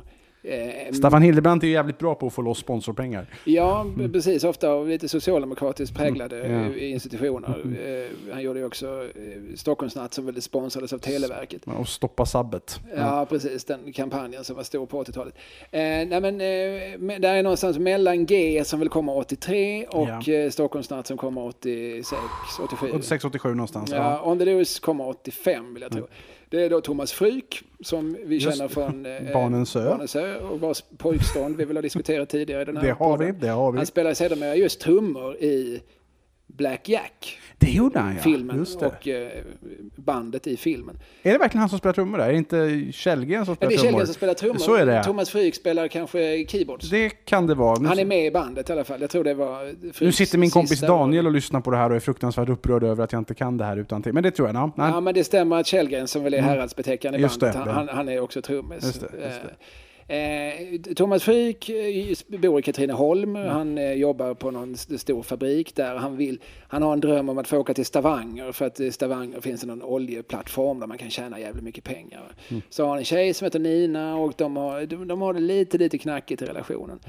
Sen är det ju då så här va, att eh, Europe kommer till stan för att uppträda på ishallen. Mm. De kommer hit med, det är våra låtar, det är vår musik. Eh, och, eh, och, Pratar de så i Katrineholm? Ja, tydligen. När de står och värmer sig. Det är konstigt att se när de står och värmer sig på sådana här oljepannor som man annars förknippar med uteliggare i New York-scener. Eh, men men så, så Europe är på väg, så klipper där då. Så nu är vi inne i turnébussen som hela Europe sitter tillsammans med sin manager Thomas Ertman och är på väg till Katrineholm. Joey säger Katrineholm? Jag kände en dam där. Vad var hon hette nu igen? Nina. Nina hette hon. Och sen så blev det liksom lite grann ett triangeldrama då, liksom, där Thomas Fryk redan liksom på sin arbetsplats känner att jag känner ett visst motstånd och så. Va? Det, kan, det räddas ju då av, av skyddsombudet som spelas av Erik Fernström. ja, så just det. Jerka dyker upp ja. Ja, Ja. Mer, känd som Jerry Williams Ja, såklart. ja. Men, men han spelar ju skyddsombud. Och skyddsombudet Frasse som berättar väldigt eh, tydligt för Thomas Fryk om, om fackföreningarnas historia. Och liksom, det är de killarna som har gått före oss och som gör att vi har liksom, skyddsombud här idag. Att vi, att vi har arbetsregler som gör att, att, du, att du kan vara ledig på helgen. Det låter nästan som en ännu mer perfekt roll för Jerka än Vanhedens pappa som han spelade i Lilla Jönssonligan. Ja, ja så Jerka gör ju den här med bravur, den här rollen. Och sen så sitter de i fikarummet, eh, Thomas Fryk och Jerry Williams. Och så plötsligt så slocknar lamporna. Oj. Och sen så plötsligt så tänds en ensam spotlight på, på Jerry som a cappella börjar sjunga. A working class hero is something to be. Så sjunger han hela den. Det är som ett musikalnummer, ett musikalnummer i den här halvtimmes Vad är, vad är det här grejen med filmer som bara innehåller ett musikalnummer? Ja, det- Ägget är löst av Hasse Alfredson är också en sån film. Ja, och vill man vara noga så är också Blues Brothers det. Det är den ja! Det är ju många musiknummer, Ja, men, alla, men alla är ju integrerade i handlingen, utom det som Aretha Franklin gör inne, inne på, på någon, något café. Det är konstigt. Ja, just det, just det, just det. Gud, den måste jag se om. Det var ett tag sedan. Ja. Eh, men, eh, jo, så det är det enda eh, musiknumret då. Och sen så, sen så går ju alla i Katrineholm och ser Europe när de uppträder i ishallen på kvällen och de sjunger Rock the Night och Mm. On the Loose sjunger de då såklart. Och sen så eh, slutar det nog med att Jo- Joey säger till eh, Thomas Fryk, jag har glömt vad hans rollfigur heter, Mm. att eh, jag, jag snackade med Nina igår. Hon pratar bara om det. Mm. Så den slutar i dur. Ja, det är fint det. Ja. jag har inte sett den här filmen på 20 år, men jag minns den tydligt. Eh, och eh, det, det, det, det, är min, det, det, det är Europe-relaterade som jag har konsumerat mest Ja. intensivt. Nej men Europe har lite jag har ju mer, inte för att jag, jag tycker inte att deras musik är, dålig på något sätt, det är bara liksom inte riktigt det jag brukar lyssna på. Jag tycker väl snarare tvärtom att Joey, Joey Tempest är en väldigt begåvad och duktig songwriter. Um, men jag har ju lite den relationen till Europe som jag kan ha till exempelvis Ludmilla Engqvist. Jag är ju ganska ointresserad av sport, eller väldigt ointresserad av sport, men det, det gick ju inte att vara en, en, en människa med medvetande i Sverige 1996 och, utan att märka Ludmillas stora framgångar då på den tiden.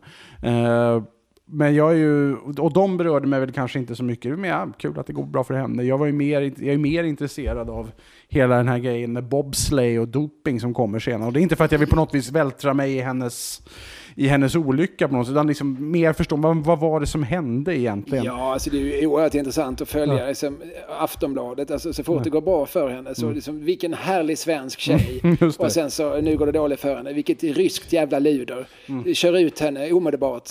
Eh, Hon, alltså hon fick, ju sven, hon fick ju på riktigt svenskt medborgarskap liksom någon vecka innan sitt första OS. Och så det här. glunkades det en del om då. Ja, nej, men jag tror att Bengt Westerberg som var tidigare folkpartiledare som då var ordförande i Riksidrottsförbundet och så, Mm. han säger det uttryckligen att vi behöver ha stjärnor, vi behöver, alltså, Sverige behöver det.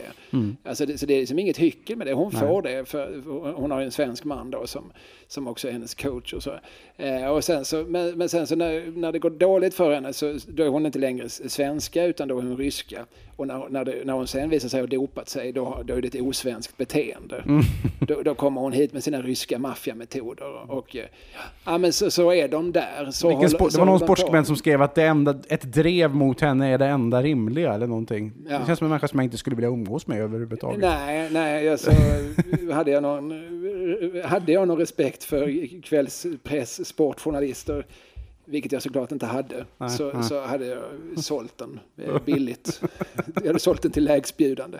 Nej, men alltså, på det viset är ju hennes berättelse intressant Mm. även för sådana som du och jag som kanske inte tycker att det där med att titta på människor som rör sig är så jävla spännande. Men, eh, och Europe, alltså jag har ju läst Kim Marcellos memoarer, jag har ju läst eh, den här någon gång vill jag Mm. Ja. minnas, och jag har ju läst Anders Tegners memoarer med stor behållning. Alltså för det är ju, det är ju, det är ju goda stories. Det är Och fruktansvärt bra stories. och det är ju inte bara det här, alltså, att det, det är väl, alltså, Kim Marcello han berä- berättar om eh, han berättar ju väldigt storögt om allt han har varit med om. Han berättar någon gång han är på något poolparty och så är det som någon tjej som han förstår har specialiserat sig på fellatio under vatten.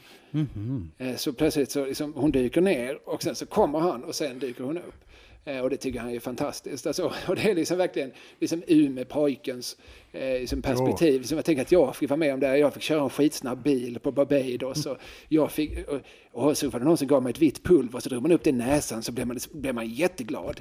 Alltså han har, alltså, och det är ju många eh, liksom, eh, liksom orgiastiska, dekadanta, depraverade stories som, som ju såklart är lite roligare.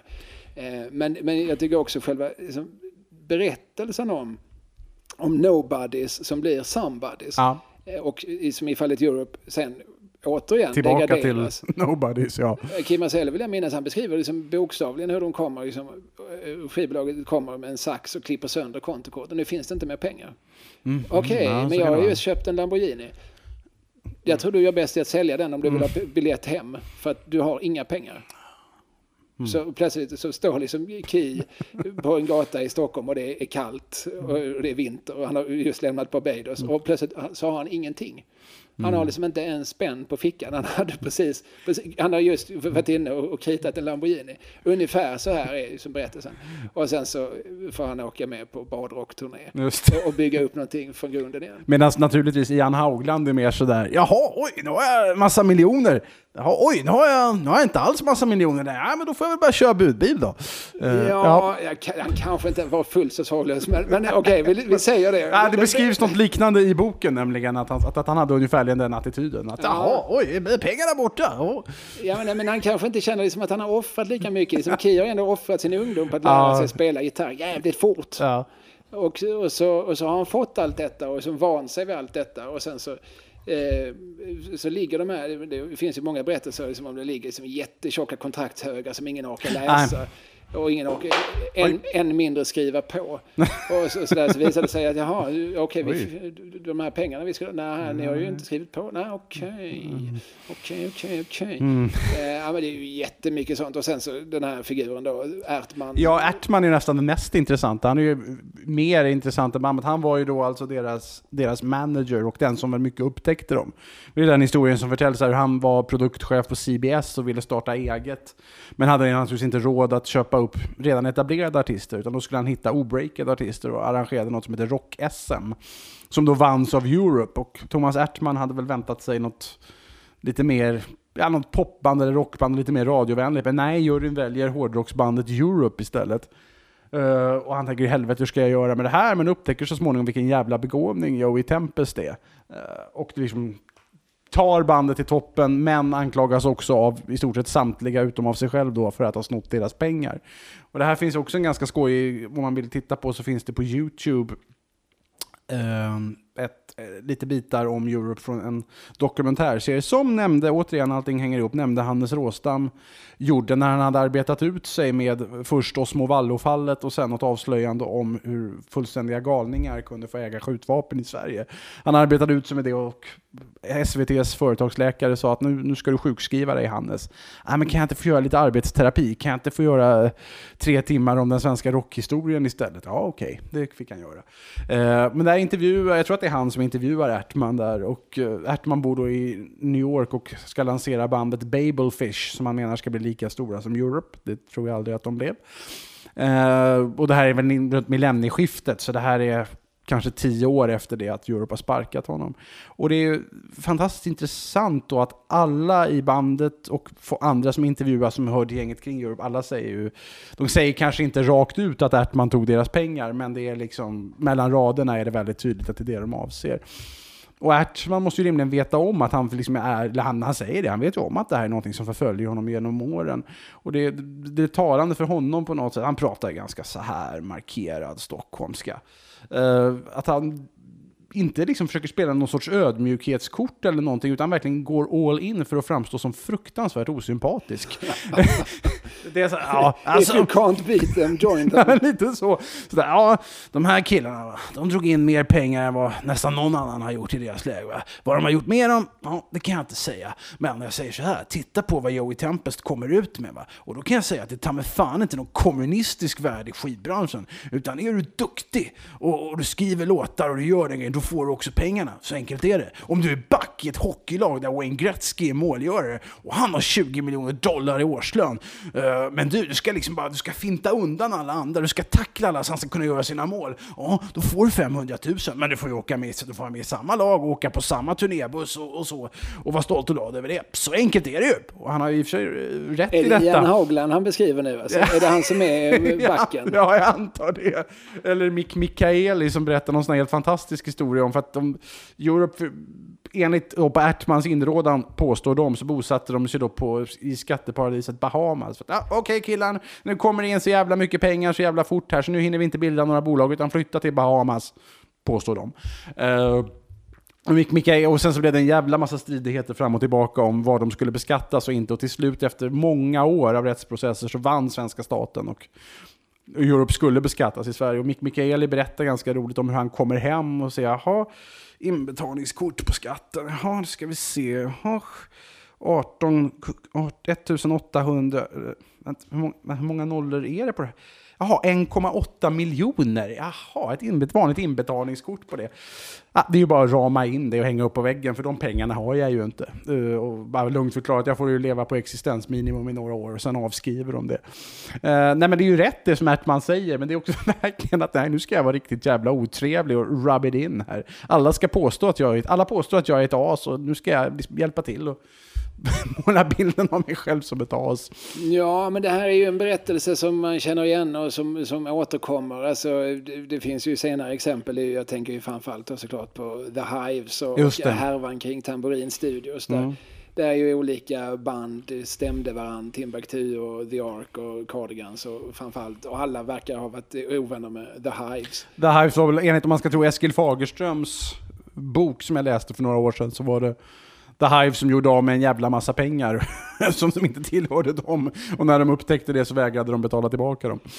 Ja, det heter så. Det var någon som berättade för mig att någon medlem i The Hives, när han inte fick köpa sin tredje Maserati på firman så köpte han den för privata pengar. Eh, och, så, ja, men det, och det är ju återigen, det är som också berättelsen om, om, om som, det är ju som arbetarkillar från Fagersta. Ja, ja, de har- vill, de vill ingenting illa. de har ingenting. Nej. Och så, så visar det sig att man kan spela den här rätt så tradiga jävla eh, liksom standardpunken och bli Mm. ganska stora och kunna liksom turnera. Och de, och de, de jobbar, de svettas, de, de, Oh ja, de sitter många, många mil i turnébilar och, eh, och står på små ställen inför få människor. Ja, de och harvade ju verkligen. Ja, och, och sen så... Åtminstone till en början. Ja, sen händer någonting och så plötsligt så, så, så bara väller det pengar över en. Och, och, och det är man inte liksom riktigt preparerad för.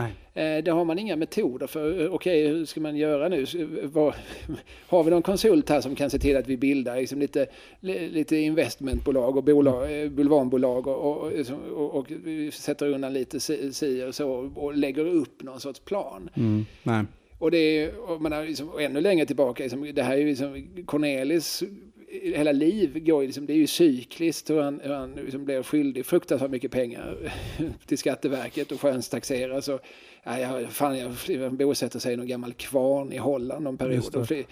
Han får ju lämna Sverige så för att fogdarna jagar honom. Och, och, så här, och sen så kommer han hem och så, så gör Palme någon deal och så här. Liksom, Han hade en väldigt snäll kronofogde, Cornelis. Ja, ja, som visst. en... Så, Ja. så, men som la upp en avbetalningsplan med ett ganska högt existensminimum. Ja, men, med så mycket, ja, men Cornelis krävde ett ganska högt existensminimum. Och så. Ja, men det fanns ändå, liksom, det fanns absolut, det förstår man liksom från andra sidan, det fanns en förståelse. Ja. Men, men, men dels så, så är ju Cornelis alldeles uppenbart en ekonomisk idiot. Det är ju många sådana berättelser om att när de åkte, han, han åkte runt med en trio så fick de kanske liksom då, eh, 20 papp i, i, i sedlar. Alltså här är 20 000 kronor. Då tog liksom Cornelis, ja men jag tar 10 och så får ni dela på den andra hälften. Ja, jättebra, sa de. För, de, Ja. för, för då kunde ju som Conny Söderlund och vad nu basisten heter, Sture Nordin, ja. kunde de liksom lägga 5 000 rätt ner i fickan. Cornelis, han blev ju skyldig att skatta för 20 000. Ja. Mm. För det var, ju, det var ju honom räkningen stod på. Men det, det, I Tom Ahlans dokumentär vill jag minnas att Sture Nordin blir intervjuad och Tom Ahlan frågar var han generös? Och Sture Nordin på liksom, utan minsta tvekan, absolut, för generös. Nej men så- så var det ju. Alltså, Ja. hade, hade han stå, där vittnar ju alla om, hade han stålar så gjorde han av med dem. Och det var inte, alltså, Nej, men det finns också gott om betydligt mindre extrema exempel. Bara folk som inte, musiker som plötsligt får pengar och inte vet att man ska skatta för saker och ting exempelvis. Det verkar vara hur vanligt som helst. Nej, Eller men var ja, då precis. i alla fall. Alltså, det var ingenting som man redovisade, för det var ingenting man hade någon, någon, något säkerhetssystem för. Och, och, och liksom, liksom Pugh Rogefeldt eller, eller liksom Hepstars eller liksom alla de här 60-tals och 70-talsfigurerna. Alltså, de åker runt, de får ju betalt i cash. Ja. De åker till folkpark och sen så, sen så kommer liksom folkparks... Eh, Ivar, som, som man heter på gammal musikerjargong. Kommer det in någon eh, Ivar, eh, det är Jerry Williams som använder begreppet Ivar i sina fantastiska memoarer, skrivna på Jerry-jargong. Eh, De har jag tyvärr inte läst, det måste jag nästan göra. Nej, men det kommer in en Ivar eh, och, och så har han med sig som handkassan. Det här är de pengar som vi fick in. Eh, och så, så växelmynt blandat med, med sedlar och så, så delar man upp så får ni hälften och vi hälften eller vad det nu dealen var. Och så fick man det i fickan men folkparkschefen får ju, redovisar ju åtminstone en del av dem. Han redovisar ju till Skatteverket att här har, har, någon, har det utbetalats ett gage. Men det, det, det kvittot det tar ju inte Svenne Hedlund med sig när han sen ska gå, gå och ligga med någon flicka från bygden. Det, det är ingenting som han tänker på den kvällen utan det kommer ju med med eftertryck i nacken sen när det är dags att summera året uppe på Skatteverket. Och det här händer ju liksom gång på gång hela tiden. Alltså det är som en historia som återupprepas. Och som jag gissar att i detta nu så sitter det några, några killar från orten och, och, och drar fulla hus ute i, som i landets eh, förorter och som också kommer någonstans att åka på en ekonomisk örfil när, när de fattar att eh, någonstans har det red, de här pengarna som jag trodde var mina att, att genast gå ut och köpa glass för det, de, de, det var bara hälften som var mina. Hälften tillhörde tydligen samhället. Ja, nej. Jag börjar bara tänka på Claes Karlsson, saxofonist och keyboardist i Eldkvarn under stora delar av 80-talet. Och Det är också han som lägger saxsolot på Di Mauro. Det kastar, är det han eller Per Hägglund? Det är alltid någon Nej, av det, dem. jag tror det är faktiskt att det Nej, det kanske är... Nej, nu ska jag bli osäker. Ja, ni får kolla på Discogs. Eh, också upphovsman till den sorgligt bortglömda och väldigt roliga romanen Lång fin blond. Eh, han, jag kommer bara att tänka på det, han hade väl någon sån story om hur han första och enda gången som Eldkvarn skickar honom till folkparksarrangören för att hämta ut gage. Folkparksarrangören är så här, bara, ja, nej det blir inte mer än så här. Ni kan inte få mer, ni drar ju inget folk. Och det var ändå i Norrköping. Eh, ja, det var bara det. Uh, det är inte mycket historia kanske, men no. Men äh, tror vi att om det var Plura som stegat in istället, att de hade fått ett högre jag gage? tror det. Att Kla- Claes Karlsson bara nöjde sig med att jaha, okej, vi får visst inte mer än den här Nej. lilla, lilla, lilla procenten. Okej då, det får väl vara så. Ja men så är det ju med musiker. Alltså det är ju sorgligt att ha med musiker att göra. Alltså, det, det är väldigt lätt att göra musiker glada. För man, om ger man dem en spänn så, så spelar de ju som i, i två dygn. Eh, alltså ja, men de kräver så fruktansvärt lite. Det beror lite på vilken genre i och för sig också. Nej, nej. Så jag säger, så, och, och ju högre utbildning de har, ju, alltså om de har gått liksom, ju fler decennier de gått på Akis och, liksom, och, och, och de kan liksom verkligen allt. De är så fruktansvärt utbildade. Och så säger någon, ni får, ni får 50 spänn för att spela på vårt bröllop hela natten och vi vill att ni repar in de här 2000 låtarna. Absolut, inga problem. Tack, tack, tack för att vi fick det jobbet. Och så mössan av. Och så, ja, det finns ju, liksom, det är ju, det är ju sorgligt, patetiskt. Jag vet proffsmusiker som skulle hugga emot dig ganska ordentligt nu. Nej men det här är ju någonting, vad heter han, Johan Norberg, en av våra liksom mest erfarna gitarrister som också skriver i tidningen Vi. Jag trodde du skulle prata om han liberalen, men nej. Nej, det finns en annan Johan Norberg som, som, eh, som eh, ja, han har, det finns ingen han inte har spelat med. Eh, och, han, och han har ju som en, en månatlig krönika i tidningen Vi. Det här Just är någonting som han väldigt ofta skriver om, att vi, vi som musiker, vi måste lära oss att, att, att Ta betalt. Ja, Ja. vi kan inte gå med på varje gång att ja, men det är väl kul att få hålla på. det, det är inte lön. Det betalar inte våra barns blöjor att det är kul att hålla på. Eh, så att, nej, men det här säger jag av all omtanke och kärlek. Eh, jag, utan jag, kan, jag kan berätta personliga historier ur livet men eh, då hänger jag ut folk med namn. Du kan inte anonymisera, nej. Nej, eh, så att vi... Vi, Det vi, vi skippar det. skippar Nej, men, men eh, de, de är ju, det är ju ett sorgligt underbetalt skrå. Ja, det är det ju. Och, och, så, och det är ju för att det finns så många som, som anmäler sig och för att eh, folk tycker att men vadå, musik är ju gratis. Mm. Det är ju, Spotify kostar ju ingenting. Ja, det kostar ju en sp- spänn, men, eller 99 kronor. Mm. Men, men, alltså, vi, vi- folk går liksom inte riktigt med på att det är ett arbete. I mina flöden, där det finns en del musiker, så, så går det runt ett meme eh, som är någon story av någon som, musiker som ombeds spela på ett bröllop och så begär de 10 000 kronor. Och så säger du, ja men det är på tok för mycket. Ja men okej, men då tänker vi så här att du ska hit fem rörmokare en lördagkväll. Är du, tycker, du, för att, för, tycker du fortfarande att 10 000 är för mycket? Alltså, så där, det är väl lite grann det som är, som är slutpoäng. Nej men de, de, eh, de, de är ju glada att de får det här, ta en banan.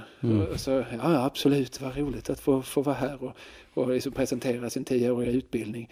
Eh, alltså det, det, de måste, de måste som skaffa sig lite courage för, för deras egen skull. De måste...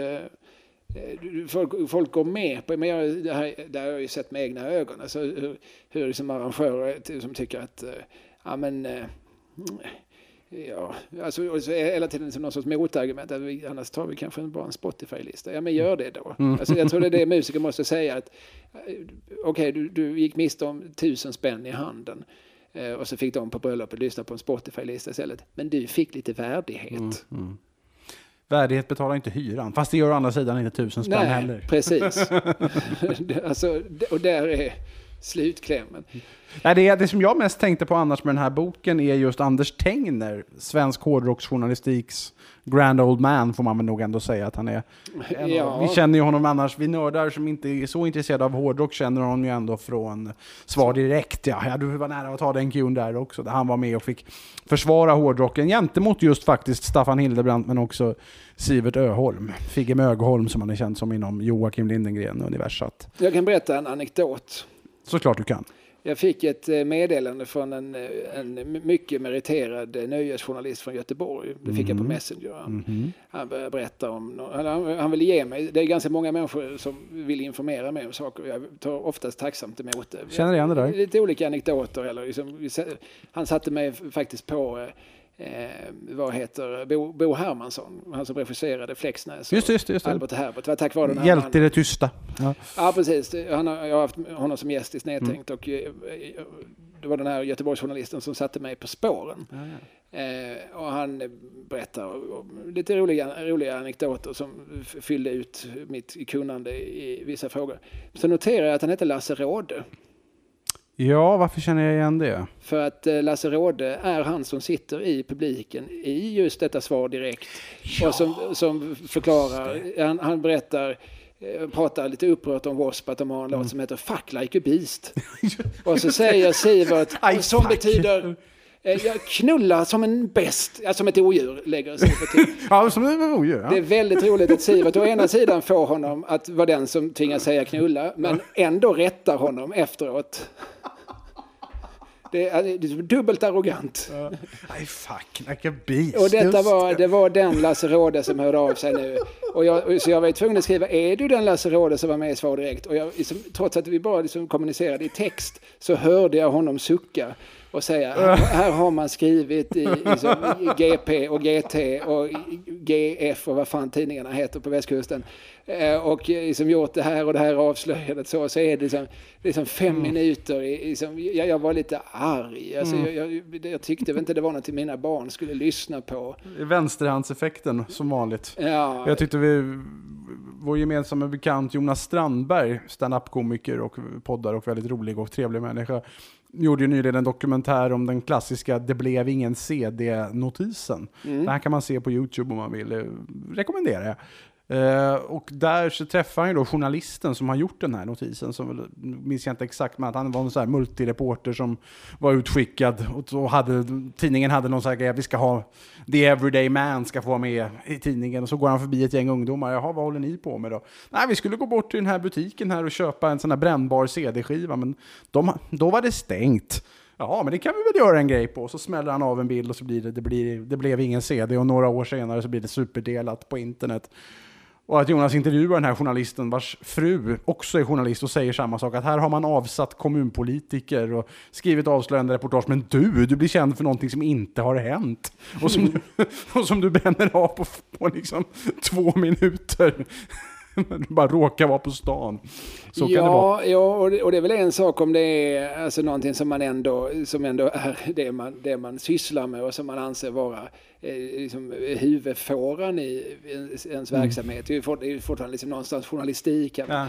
Men liksom Lasse Råde, han, mm, han var med där och eh, det var väl ingen som... Där, och, faktum är att det där Svar Direkt-programmet, det, blev ju, det var ju som 20 år senare som det blev en, Ja. som det blev en snackis för att sådana som du och jag började liksom dra oss till minnes såg inte någonting på tv en gång och sen är det till slut någon som faktiskt beställer ner det. Ja, vi, det var vi uppe i 100 höjdare som jag jobbade med då. Det var vi som tror jag som drog, drog fram det ur glömskan.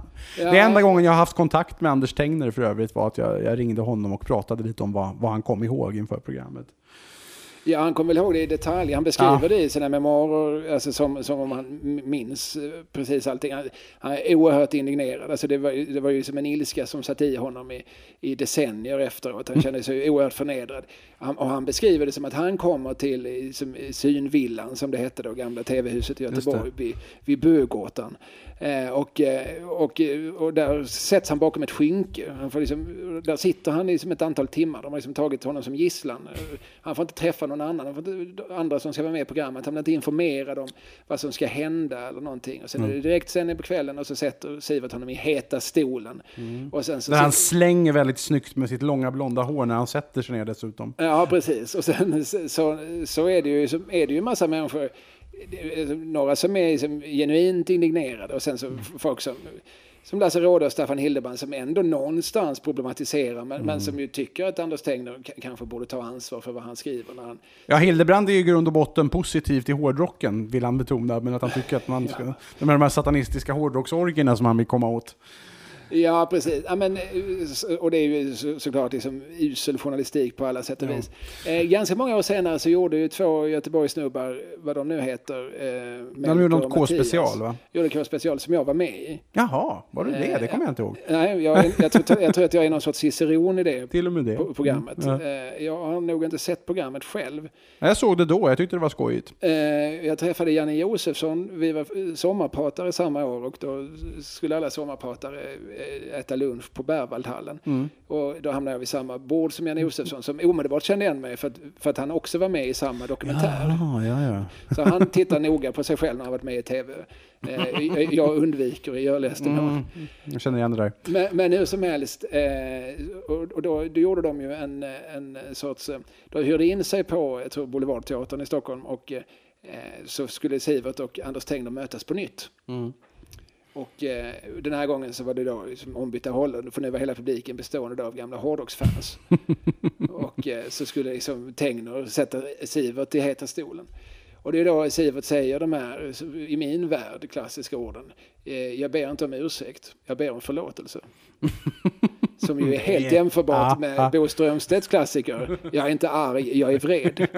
Från Rekordmagasinet. Kommer säkert uppnå samma status med tiden. Får ge det några år. Ja, men det är sånt, jaha, okej, Ja. tack Sivert. Jag fattar inte, jag tror att, ja okej. För vi tror att du Ja. lite ångrar dig fast, ja, Ja. oklart, oklart.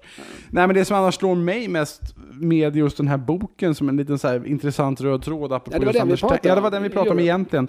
Men eh, ja, vi behöver inte så mycket till ämne du och jag, det är bara att sätta igång och så tar det vägen någonstans. Men att Anders Tengner intervjuas, för han var ju, han var ju liksom stor rockjournalist, det var på den tiden en rockjournalist var, verk- verkligen var ett riktigt jävla hett jobb. Det kan man inte, kanske inte riktigt säga att det är idag på samma sätt. Nej, inte för inte heter ju hans memoarer Access All Areas. Ja, och det är uppenbart att han har haft det och han är väldigt benägen att prata om det. För det är genomgående i boken så pratar han nästan bara om hur mycket det knullas på turnéerna. Det, det, liksom, det finns inte någonting som Europe har gjort som inte ska kommenteras av Anders Tegner med att ah, de knullade ju väldigt mycket och vi fixade en svart brud till John när han fyllde år för han hade ju aldrig satt på någon svart brud så det ordnade vi. Ja, men, och sen när ni åkte till USA då, hur, hur, när de gjorde Final Countdown där, hur var den turnén? Ja, det var ju en jäkla bra turné. De knullade ju väldigt mycket, alla knullade ganska mycket. Till Thomas Ertman. Hur, men hur, tycker de, hur var då Thomas Ertman som manager? Ja, han ville ju vara rockstjärna han också, var supa och knulla. Han, han var ju mycket med för att han ville knulla väldigt mycket. De, de påstod att han hade en ganska liten kuk också. Ja, och sen var det med John Norum där när han då blev- åkte till Japan. Och så, ah, det, det gick ju bra som han knullade ju som fan. Alltså. Det är genom obs, alltså jag har noterat detta, liksom, det är sju olika tillfällen åtminstone. Nu ska, eller vänta, jag ska, ett, två, tre, Jag fyra, fem, sex, sju, åtta. eller din fixering. Ja, jag vet. Åtta tillfällen i den här boken som Anders Tegner ska prata om Euroboy. I stort sett bara pratar om hur mycket det knullas. Ja, men det här är ju som Tegner tillhör, liksom, han har ju den här liksom, hedonistiska livssynen. Alltså han, det finns ju inte så många, man hör inte så många som pratar om det i offentligheten längre. Nej. Vi har ju nämnt Tore S. Börjesson tidigare Just det, i den just här det. podden.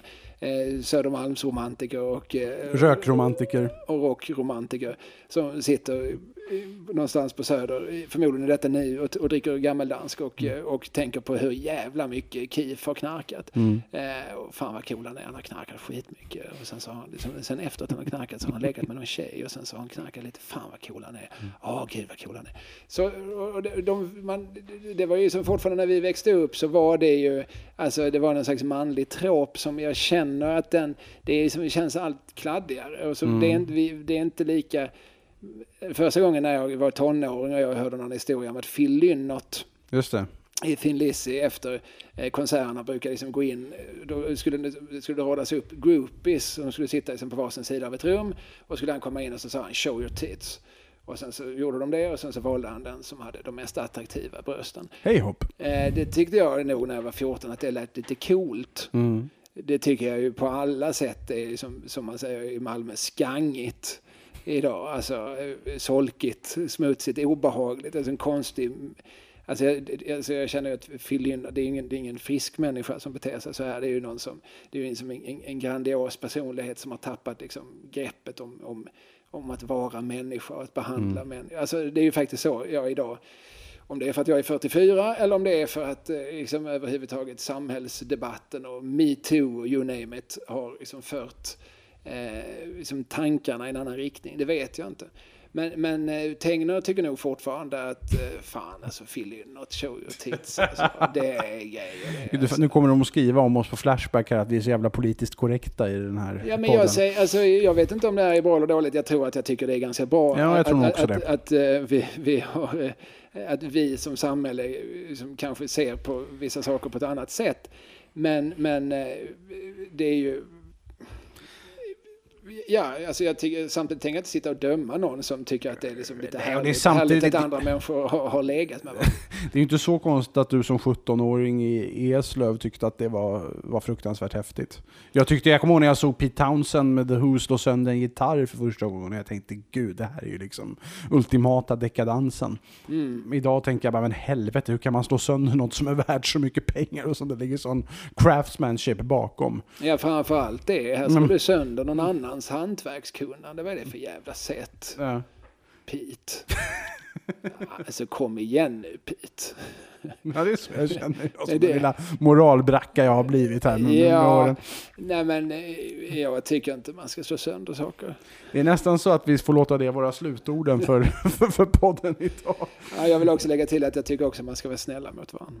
Ja, men det är inte så dumt. Tycker, det tycker jag också. Det här har varit Della Morta, avsnitt 14 med Kalle Lind och Fredrik av Trampe. Eh, innan vi slutar här så, ja dels så ska jag ju säga att om man det är ju så, ni som lyssnar på det här, ni är ju redan inne i värmen. Så att, och om, men om ni vill värva någon annan till och kanske gå in i värmen så kan man faktiskt gå in på underproduktion.se och eh, få en månad gratis om man använder sig av rabattkoden Beppehatt. Eh, Just det, och, och då får man ju också tillgång till alla de andra härliga poddarna som ligger i värmen. det som, tror jag absolut inte att man får. Nähä. Nej, jag tror att det, är, det här är ett separat konto. Jaha, är det de, så? får man, de får man betala separat för. Ja, det här får ni ta med Simon Chippen Svensson, för det här är ju orimligt. Men, men eh, jag kan rekommendera dem ändå. Ja, det kan jag också göra. Nej, men det innan vi slutar, visste du att Åke Holmberg, han som skrev skrev Ture Sventon-böckerna med mera, med mera, han var kanske inte alltid jätteglad över att det var det enda som blev ihågkommet. När han dog 1991 så var det faktiskt Astrid Lindgren som skrev hans minnesruna. Nej, det visste jag inte, men jag blev inte jätteförvånad. Nej, jag blev inte heller förvånad. Mer förvånad blev jag möjligen över att hon beskrev honom som eh, soignerad, eller soignerad. Mm. S-O-I-G-N-E-R-A-D, jag kan inte Ett franska. ord som nästan alltid används ihop med gentleman. Ja. En soignerad gentleman. Jag hade aldrig hört det innan jag läste den här krönikan. Även min gubologiska bildning har sina luckor. Men det betyder att man är distingerad, för att använda ett ord som vi tycker om i den här podden. Alltså, att man har åldrats med värdighet. Mm. Att man har någon sorts eh, eh gentlemannaframtoning. Man, man har en... Eh, eh, man, man är bildad och eh, har någon sorts lågmäldhet. Ja. Det är det... Det är, Det är dit så- jag, ald- det är dit jag aldrig kommer att nå, men någonstans har en hemlig dröm om att nå. Ja, nej, men det, det är väl ett, ett, ett gott mansideal skulle Ja, jag säga. Att bli en soignerad och distingerad äldre gentleman med de grå tinningarnas charm. Det tyck- min, eh, Det tycker väl i och för sig Horace Engdahl också, att man ska vara en gentleman. ja, absolut. Ja. Vi, har lite olika vi- vi- definitioner definition. på vad som, är, vad som konstituerar en gentleman.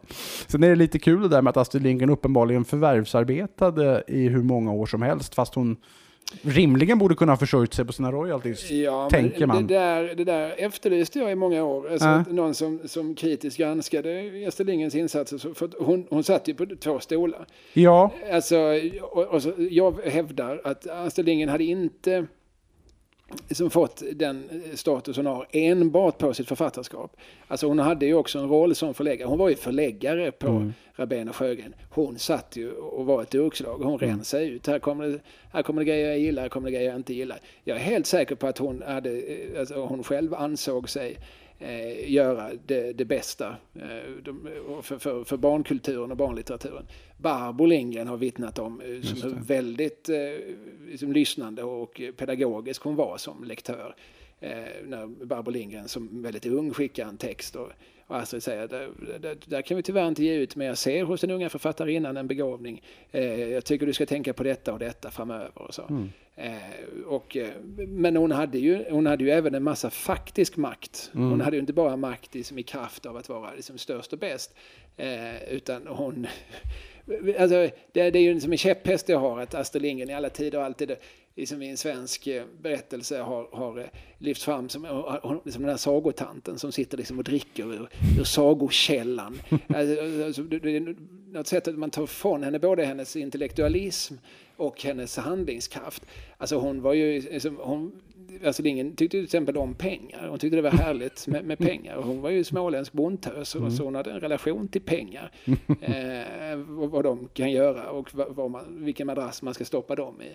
Eh, och sådär. Och Hon, hon, det finns ju brev från när man planerar Pippi Långstrump-filmen som hon ju skrev manus till. Pratar vi den första dåliga? Ja, alltså den första tv-serien Ja, som, den, som, som Olle Hellbom ja. och eh, producent Inte den med Vivica Serlachius eller vad hon Nej, heter? det, nej, men den avskydde hon. Jo, och, jo. och, den, efter den så såg hon ju till att alltså för varje film så fick hon ju allt större inflytande själv. Mm. Och till slut så hittade hon ju då den här drömtrojkan eh, så, som utgörs av henne, regissör Olle Hellbom och producent Olle Nordemar. Och när de ska göra Pippi-tv-serien med, med Inger Nilsson så finns det något brev där som Astrid Lindgren skriver, vi måste ha en hit. Jag är rätt säker på att hon använder ordet hit. Till och med det? Ja. Alltså för det här, för att- 60-talet, ja. Ja, nej, men Astrid Lindgren ville att saker och ting skulle sälja. Och hon var liksom väldigt intresserad av att, att, att eh, producera succéer. Och jag tror att hon också faktiskt kunde vara... Är man väldigt intresserad av det så man kan ju också vara intresserad av att... Alltså min succé blir ju lite större om någon annans blir lite mindre. Och Jo, jo. som redaktör har man den möjligheten. Det är klart man har. Jag säger inte att hon gjorde det. Det enda som jag vet, eh, att hon och Edith Unnerstar, som ju idag är fullkomligt bortglömd. Ja, men som var ganska stor fortfarande när jag var liten. Kastrullresan, Ja. framförallt med Pip Larssons. Men hon, hon, skrev, hon skrev ett antal böcker om just Pip Larssons eh, Lilla O och Pysen. Och, eh, och hon skrev Mormorsresan och Farmorsresan. Hon gillar resor. Eh, finlandssvenska. Som, som, där fanns ju nästan en öppen konflikt mellan de två. För att, eh, för att Edith ansåg ju att Astrid stol all thunder. Eh, och, och så. Alltså, och, och de var ju li, hon var ju lite grann inne och tassade liksom på Astrids domäner. Det var liksom lite grann Ja. samma sorts motiv och samma eh, liksom lite, lite miljöer och så de i någon mån rörde sig i. Även om Astrid var mycket bredare än Edith. Ja. Eh, Så, så att, och sen kom det en bok, eh, om den kom i år eller förra året, som faktiskt som tittar på Astrid Lindgren som förläggare. Jaha, Men det Gud, det har jag missat. Men det, var, Äh? ja, men det var någon gammal kollega till henne som skrev det. Och det var något av det mest devota jag har läst. Ja, men det var väldigt, alltså hon var ju fantastisk som förläggare. Mm. Alltså det var väldigt svårt att för, för författaren i fråga att på något vis liksom problematisera. Vi kanske får avsluta den här podden med en efterlysning av en sån granskning. Linus Kulin kan göra den kanske. ja, Linus, du lyssnar ju på detta. Eh, du har ju bland annat gjort den här poddserien med, där du, när ni gått igenom och faktiskt läst alla Astrids böcker. Det här kanske är liksom nästa steg nu in i, in i den riktiga journalistiken, Linus. Han, håller på, han har gjort en eh, bok om Killinggänget här som jag ser oerhört mycket fram emot. Ja, det är roligt. Han har ju först gett ut, skrivit den och gett ut på eget förlag. Och sen så har ett förlag tänkt, ja men den här, den här vill vi göra, göra fast bättre. Så, så nu har han fått resurser. Så det blir nog bra. Eh, Linus är väldigt bra, jag gillar Linus väldigt mycket. Men, men detta har alltså varit Della Morta nummer 14 och vi tackar för att ni har, har lyssnat helt enkelt. Tack så mycket. Tack! De la Morta.